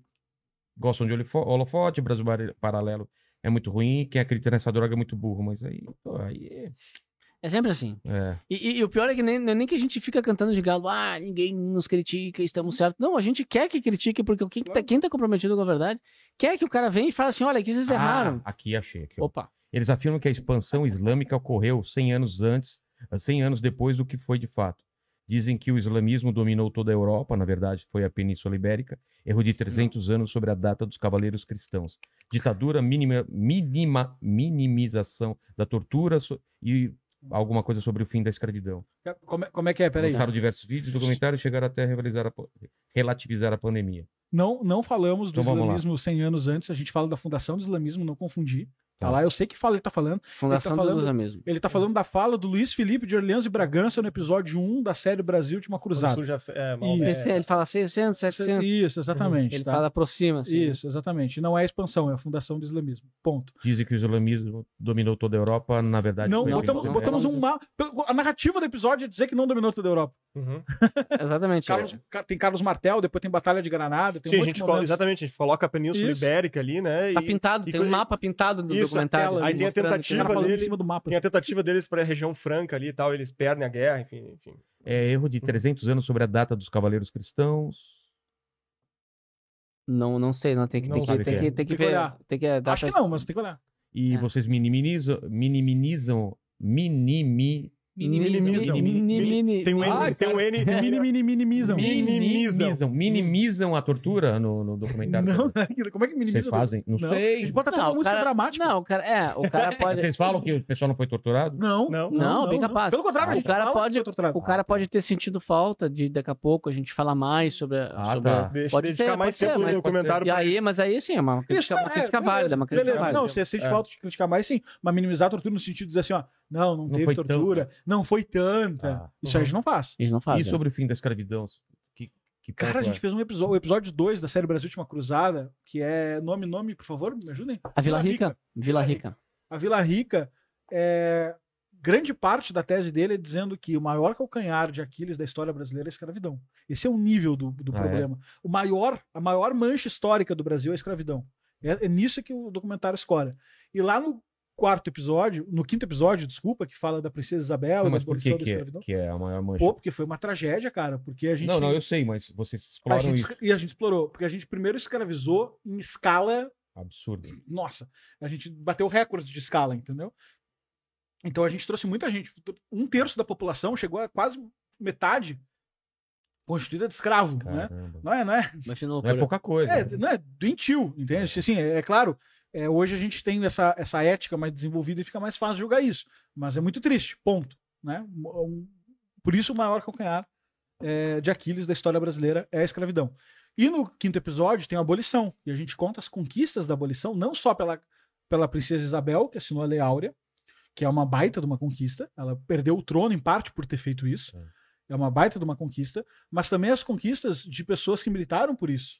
Como André Rebouças, um engenheiro negro que conseguiu ascender. Machado de Assis, um escritor mulato que conseguiu Cara, a gente, ascender. tem, a gente tem, uns, sei lá, uns 10, 15 minutos no meio do documentário de homenagem a Joaquim Nabuco, que foi um dos Joaquim grandes Nabuco, dos grandes abolicionistas, entende? Uhum. Então, assim, a história da escravidão brasileira é muito triste e a história da abolição da escravidão, ela guarda aquela beleza sutil que os eventos muito tristes guardam, aquele sublime que é dentro dessa tristeza imensa, nós achamos algumas almas e alguns homens que foram capazes de, mesmo no seu tempo histórico, dizer, cara, isso aqui tá errado. Não, não é legal isso aqui, eu vou dedicar minha vida a lutar contra isso. Então tá muito longe de ser minimizado, tá louco. Esse assunto é muito sério, entendeu? Eu- eu- isso que me preocupa quando o cara faz uma crítica assim, porque eu penso, porra, não viu? Tem, tem uma par- partes enormes do documentário falando sobre isso, música, trilha sonora, historiador, sabe? Colocando, contextualizando. E aí essa crítica, ela, ela coloca sob suspeição, porque o cara que tá vendo esse negócio fala assim, pô, não quero ficar do lado de uns caras que, que Que minimizam. minimizam escravidão, entendeu? Ó, o Emerson Bolsonaro. Mas Agora, não. agora ficou ruim, hein? Agora. Porra, é, mas esse eu não conheço. É, o zero- 07. É, Não, mas ele é fala um que ó, boa, bastardo. Boa noite, admiro muito o trabalho de vocês. Meu sobrenome é real e não sou parente. Ah, vá. nem a pau, nem a pau. Justificou. Cara, já Imagina, meu, imagina a vida desse cara É. no dia a dia, cara. Bah, bah, usa o outro, não tem outro, será? Aí ele fala: hoje vocês se consideram mais próximos com ideias políticas de qual vertente política no Brasil? É, tipo, aí ele fala: nome de político ou partido mais próximo dos ideais de vocês? Bah, que pergunta, cara. Tentar pensar só pra não dar um punchline qualquer, assim, deixa eu ver. Tempo. Caramba, hein? Cara, Teve perguntas muito mais difíceis assim, do partido. essa. Não, mas é que assim, vamos começar. Partido zero. Nenhum. É, Tá. nenhum, nenhum. Matou nenhum. os partidos. É, sobre político, tem pessoas que eu, que eu conheço um pouco o trabalho, mas não vou falar em assinaria um público. em não, não vou falar em público em cima delas, porque, porque a gente representa uma empresa de mídia e É. isso pode ser interpretado de uma forma horrível. Não, É, falo, e- nem, não falo nem para pessoas razoavelmente próximas. É, é um debate de reflexão E acho que a gente tá muito de aluno nessa história, olhando como é que esses caras se comportam, onde eles vão e tal. Mas eu tô falando tudo de, de baixo clero, político baixo clero. assim. Entendi. É, não, exato, porque de fato hoje as lideranças nacionais, né, os presidenciáveis e tal, né, realmente a gente não conhece nenhum próximo, não, não, não conhece mais. E, e pelo que a gente sabe também, não dá pra dizer que, que, que corrobora com as ideias, etc e tal, né, com, com os princípios e tal. É muito difícil hoje, o o, essa questão de movimento político também, de, de ideias políticas no Brasil, é muito confuso também, né. É, tanto que hoje, quando você, quando, quando você fala que é conservador, já logo você é associado a, sei lá, bolsonarismo, alguma coisa assim, né? É, então, ah, Bolsonaro nem lá, nem lá é, um, é um- um político que tenha um conjunto de ideias que ele defende, né? Que ele seja Não, um, um- alguma. ele, ele, ele defende uma bandeira, uma causa, ele tá ali e tal, associado temporariamente a umas ideias. Não que antes ele não defendesse essas ideias, mas eu quero dizer assim, que ele não é um, um, um- um proponente de, de, de princípios exatamente, né? É, talvez ali ele fala de valores, alguma coisa assim. Então é muito difícil hoje, né? Então, pessoalmente, a gente tá aqui como aprendiz tentando olhar. E como empresa, não faz muito sentido, não tem bem um. um- um- não, não tem essa ligação. Acho que é isso um pouco que tem que quebrar um pouco. As pessoas acham que. Porque, porque uma empresa, eh, né? eh, eh, eh, ela, ela tem que ter, ela tem que apoiar um político, né? Ela tem que ter um político de Não, não apoio. tem, né? não. É, a gente não. Eu, eu, não- eu honestamente não tenho nenhum político que eu apoie mesmo, assim, que eu olho e falo assim, cara, trabalho desse cara, vai sem medo, sabe? Não tem nenhum. É, até mesmo em 2018, isso é um negócio que vale a pena contar. Eu me lembro que a gente sofreu muita pressão do público, porque assim, evidentemente, né, a gente vivia ali 15 anos, acho, de governo PT. É, boa parte do que foi é, implementado no, no governo deles ia, assim, diretamente a- a- de encontro com, né, boa parte dos princípios e valores que a gente, né, de uma certa forma manifesta ali em alguma linha editorial, em algum comunicado, alguma coisa. É, então, evidentemente, né, era, um- era uma situação a qual divergia bastante ali da nossa visão de mundo, nossos valores e tudo mais. E eu me lembro que nos pressionavam demais. Vocês têm que declarar o voto de vocês, vocês têm que falar que, né, quem que vocês vão votar, vocês têm que apoiar o Bolsonaro, não sei o que. Tá. Me lembro que O chat era só isso. O ano inteiro, 2018, qualquer live que você via era. "Ah", tá. Gente- cara, ali acho que foi, foi um dos momentos derradeiros. A gente falou, cara, não é nosso papel. Nosso papel não é entrar nessa seara. Nosso papel é, é seguir, é, é, enfim, né, contando a história, abordando temas que a gente entende que são importantes, né, levantando ali os princípios que a gente acha que são é, os melhores para, balizar determinadas é, posturas de governo, posturas de, enfim, né, valores, e visão de mundo e tudo mais. Existe um. E, e as pessoas têm que olhar isso aí e, e aí, né, Elas na sua vida individual, não é nosso papel aqui. Cara, vota nesse cara. Sei lá que esse cara vai fazer Exi- amanhã ou depois, Existe um entendeu? problema de. Não de- dá pra a gente, como empresa, assumir essa responsabilidade. Não é nosso papel. N- nada contra, e eu não acho que ah, não é legítimo um movimento político que tem essa função Então, de. mas, é que é de- questão de papel. Eu acho que existe no Exatamente. Brasil um problema de papéis, entendeu? Você tem o ex-Big Brother que vira, vira deputado, você tem o cara. Tudo bem, se o cara faz uma migração legítima, ok, não, o cara, sei lá, era ex-Big Brother, o cara é atleta, não sei, e o cara passa a ser um. P- Pode fazer uma migração legítima, não tem problema. Não tem problema o cara mudar de alguma coisa na vida. Ma- Mas, mas, mas, mas o problema é que existe no Brasil é, um, um- um ambiente que leva a essa confusão de papéis, né? Então, do jornalista querer ser militante político, de uma empresa querer ser um movimento político, um movimento ideológico, é, de, de, de, né, deu exemplo de um cara vira, vira celebridade por uma coisa, sei lá, social, ou porque é mulher bonita, ou porque o cara é famoso e tal, e aí ele, ele, ele, ele vira um justiceiro social, vira um político e tal. Então tem muito essa confusão de papéis. E, e assim você fica com uma, com uma sociedade enfraquecida. Né? Porque você não tem uma mídia que está ali para fazer o trabalho de mídia, você não tem um jornalista ali para fazer um trabalho de jornalista, você não tem uma, uma, uma, uma- um atleta que está ali para fazer o tra- trabalho de atleta. Né? Ele quer militar, ele quer levantar, levantar uma bandeira. Você começa a politizar a sociedade, aí fica tudo assim mesmo, desse jeito que tá. Né? Então, é, é, é com a polarização, etc. Então, o nosso trabalho, é, como uma empresa de mídia, é produzir conteúdo de qualidade. Isento de ideologia, com a busca da verdade. Uma busca constante, que a gente está sempre tentando. Nunca chega lá, perfeição, nossa, como nós somos donos da verdade. Não, não é isso. A gente está sempre buscando, mas, pô, é, é, tem um. Aí alguém vai dizer assim, pô, vocês são inocentes, pô, isso aí não. Tudo bem, então a gente é inocente, acho que faz parte da nossa jornada também ser um pouco. Então, vamos, então, tá- então deixa, já que a gente é jovem e inocente, deixa a gente continuar inocente. Deve- talvez seja por isso que estão com, né, com a empresa crescendo tanto, milhões de espectadores, milhares de assinantes e tal. O, o, o pessoal gosta disso, nossos assinantes gostam, reconhecem isso. Eles falam pra gente, olha, a gente percebe que vocês estão fazendo essa busca, que vocês não apoiaram nem político, que vocês estão buscando isenção. A gente percebe, por isso que eu tô com vocês e tal. A gente produz conteúdo, esse conteúdo tem valores claros, como a gente já falou aqui. Qualquer político ou eleitor pode olhar para esse negócio e pensar: pô, essa aí é minha praia. Quero, quero seguir mais esse caminho, esses são os meus princípios e tal. O nosso conteúdo está a serviço dos eleitores e dos políticos, e dos candidatos, ou quem seja, entendeu? É um, é um trabalho cultural, serve para todo mundo adquirir. A partir do momento que tu começa a te atrelar com determinados indivíduos e tudo mais, é, tem dois problemas nisso que tudo bem você fazer, mas qual é a interpretação nossa que eu acho que nos faz a gente segurar a onda e não apoiar ninguém? É, primeiro, parece que tu tá comprometido com as ações desse cara, e eu acho que aí tem muita gente que nessa briga política toda começou.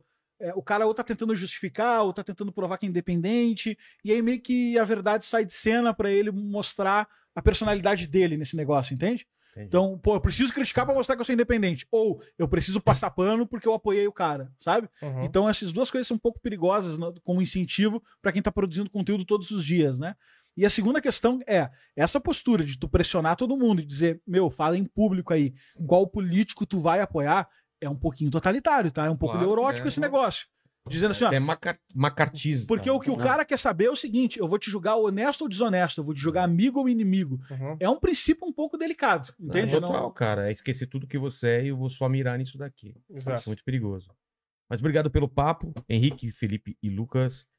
E é isso, né? Tem mais algum? Matou? Então, obrigado pelo papo, obrigado pelo tempo de vocês. Valeu. Vamos assistir os documentários aí e depois comentem aqui. Assistam e comentem depois de assistir, entendeu? Aqui embaixo nos comentários. Obrigado. Muito obrigado, algum recado? Manda Não, só agradecer aí, excelente papo, ambiente muito, bacana. Fico muito feliz aí Muito pelo bom, valeu pelo espaço. espaço. Não bebeu aí? Vai beber ou. Whisky, Não, né? Uma marula, uma marula. É, É, meti com um Baileys aqui, foi, foi o Pô, Richard top. Rasmussen. Eles não podem beber, que são menores de idade, né? Obrigado, gente. Palavras finais, pequeno mandíbula. Pessoal, curte aí o vídeo, se inscreve no nosso canal, comenta aqui embaixo, compartilha pra todo mundo, vai lá no canal dos caras, dá essa moral pra eles também. E segue a gente também nas redes sociais, no Instagram, arroba inteligêncialtda, arroba Vilela, no Facebook Não, e- do Rogério Vilela E, e, no tornar nosso... membro. Quanto, quanto- membro. quantos assinantes vocês têm? Treze- é, são 320 mil assinaturas, 270 mil membros assinantes. Então, nossa meta aqui é ter 320 mil membros. É isso aí, com certeza. Estamos perto? Não, Nem, Não. de, nem de longe, mas não custa. Mas uma meta próxima de tá. Meta, tem que Chegar ter em um meta, milhão. Tem, tem- que ter meta tem e que ter depois a meta. gente dobra a Tem, meta. tem. Essa aí. É isso aí. 22, de 22 a gente quer um milhão de, de Um- membros aí. Exatamente. É a meta. Um milhão de membros. Logo no começo, disseram aqui: só faltava essa merda bater um bilhão. Não é? É. Só, bata- só faltava essa merda bater um milhão e vai bater esse ano ainda. Obrigado, Boa, valeu, gente. boa. Como Jujuba.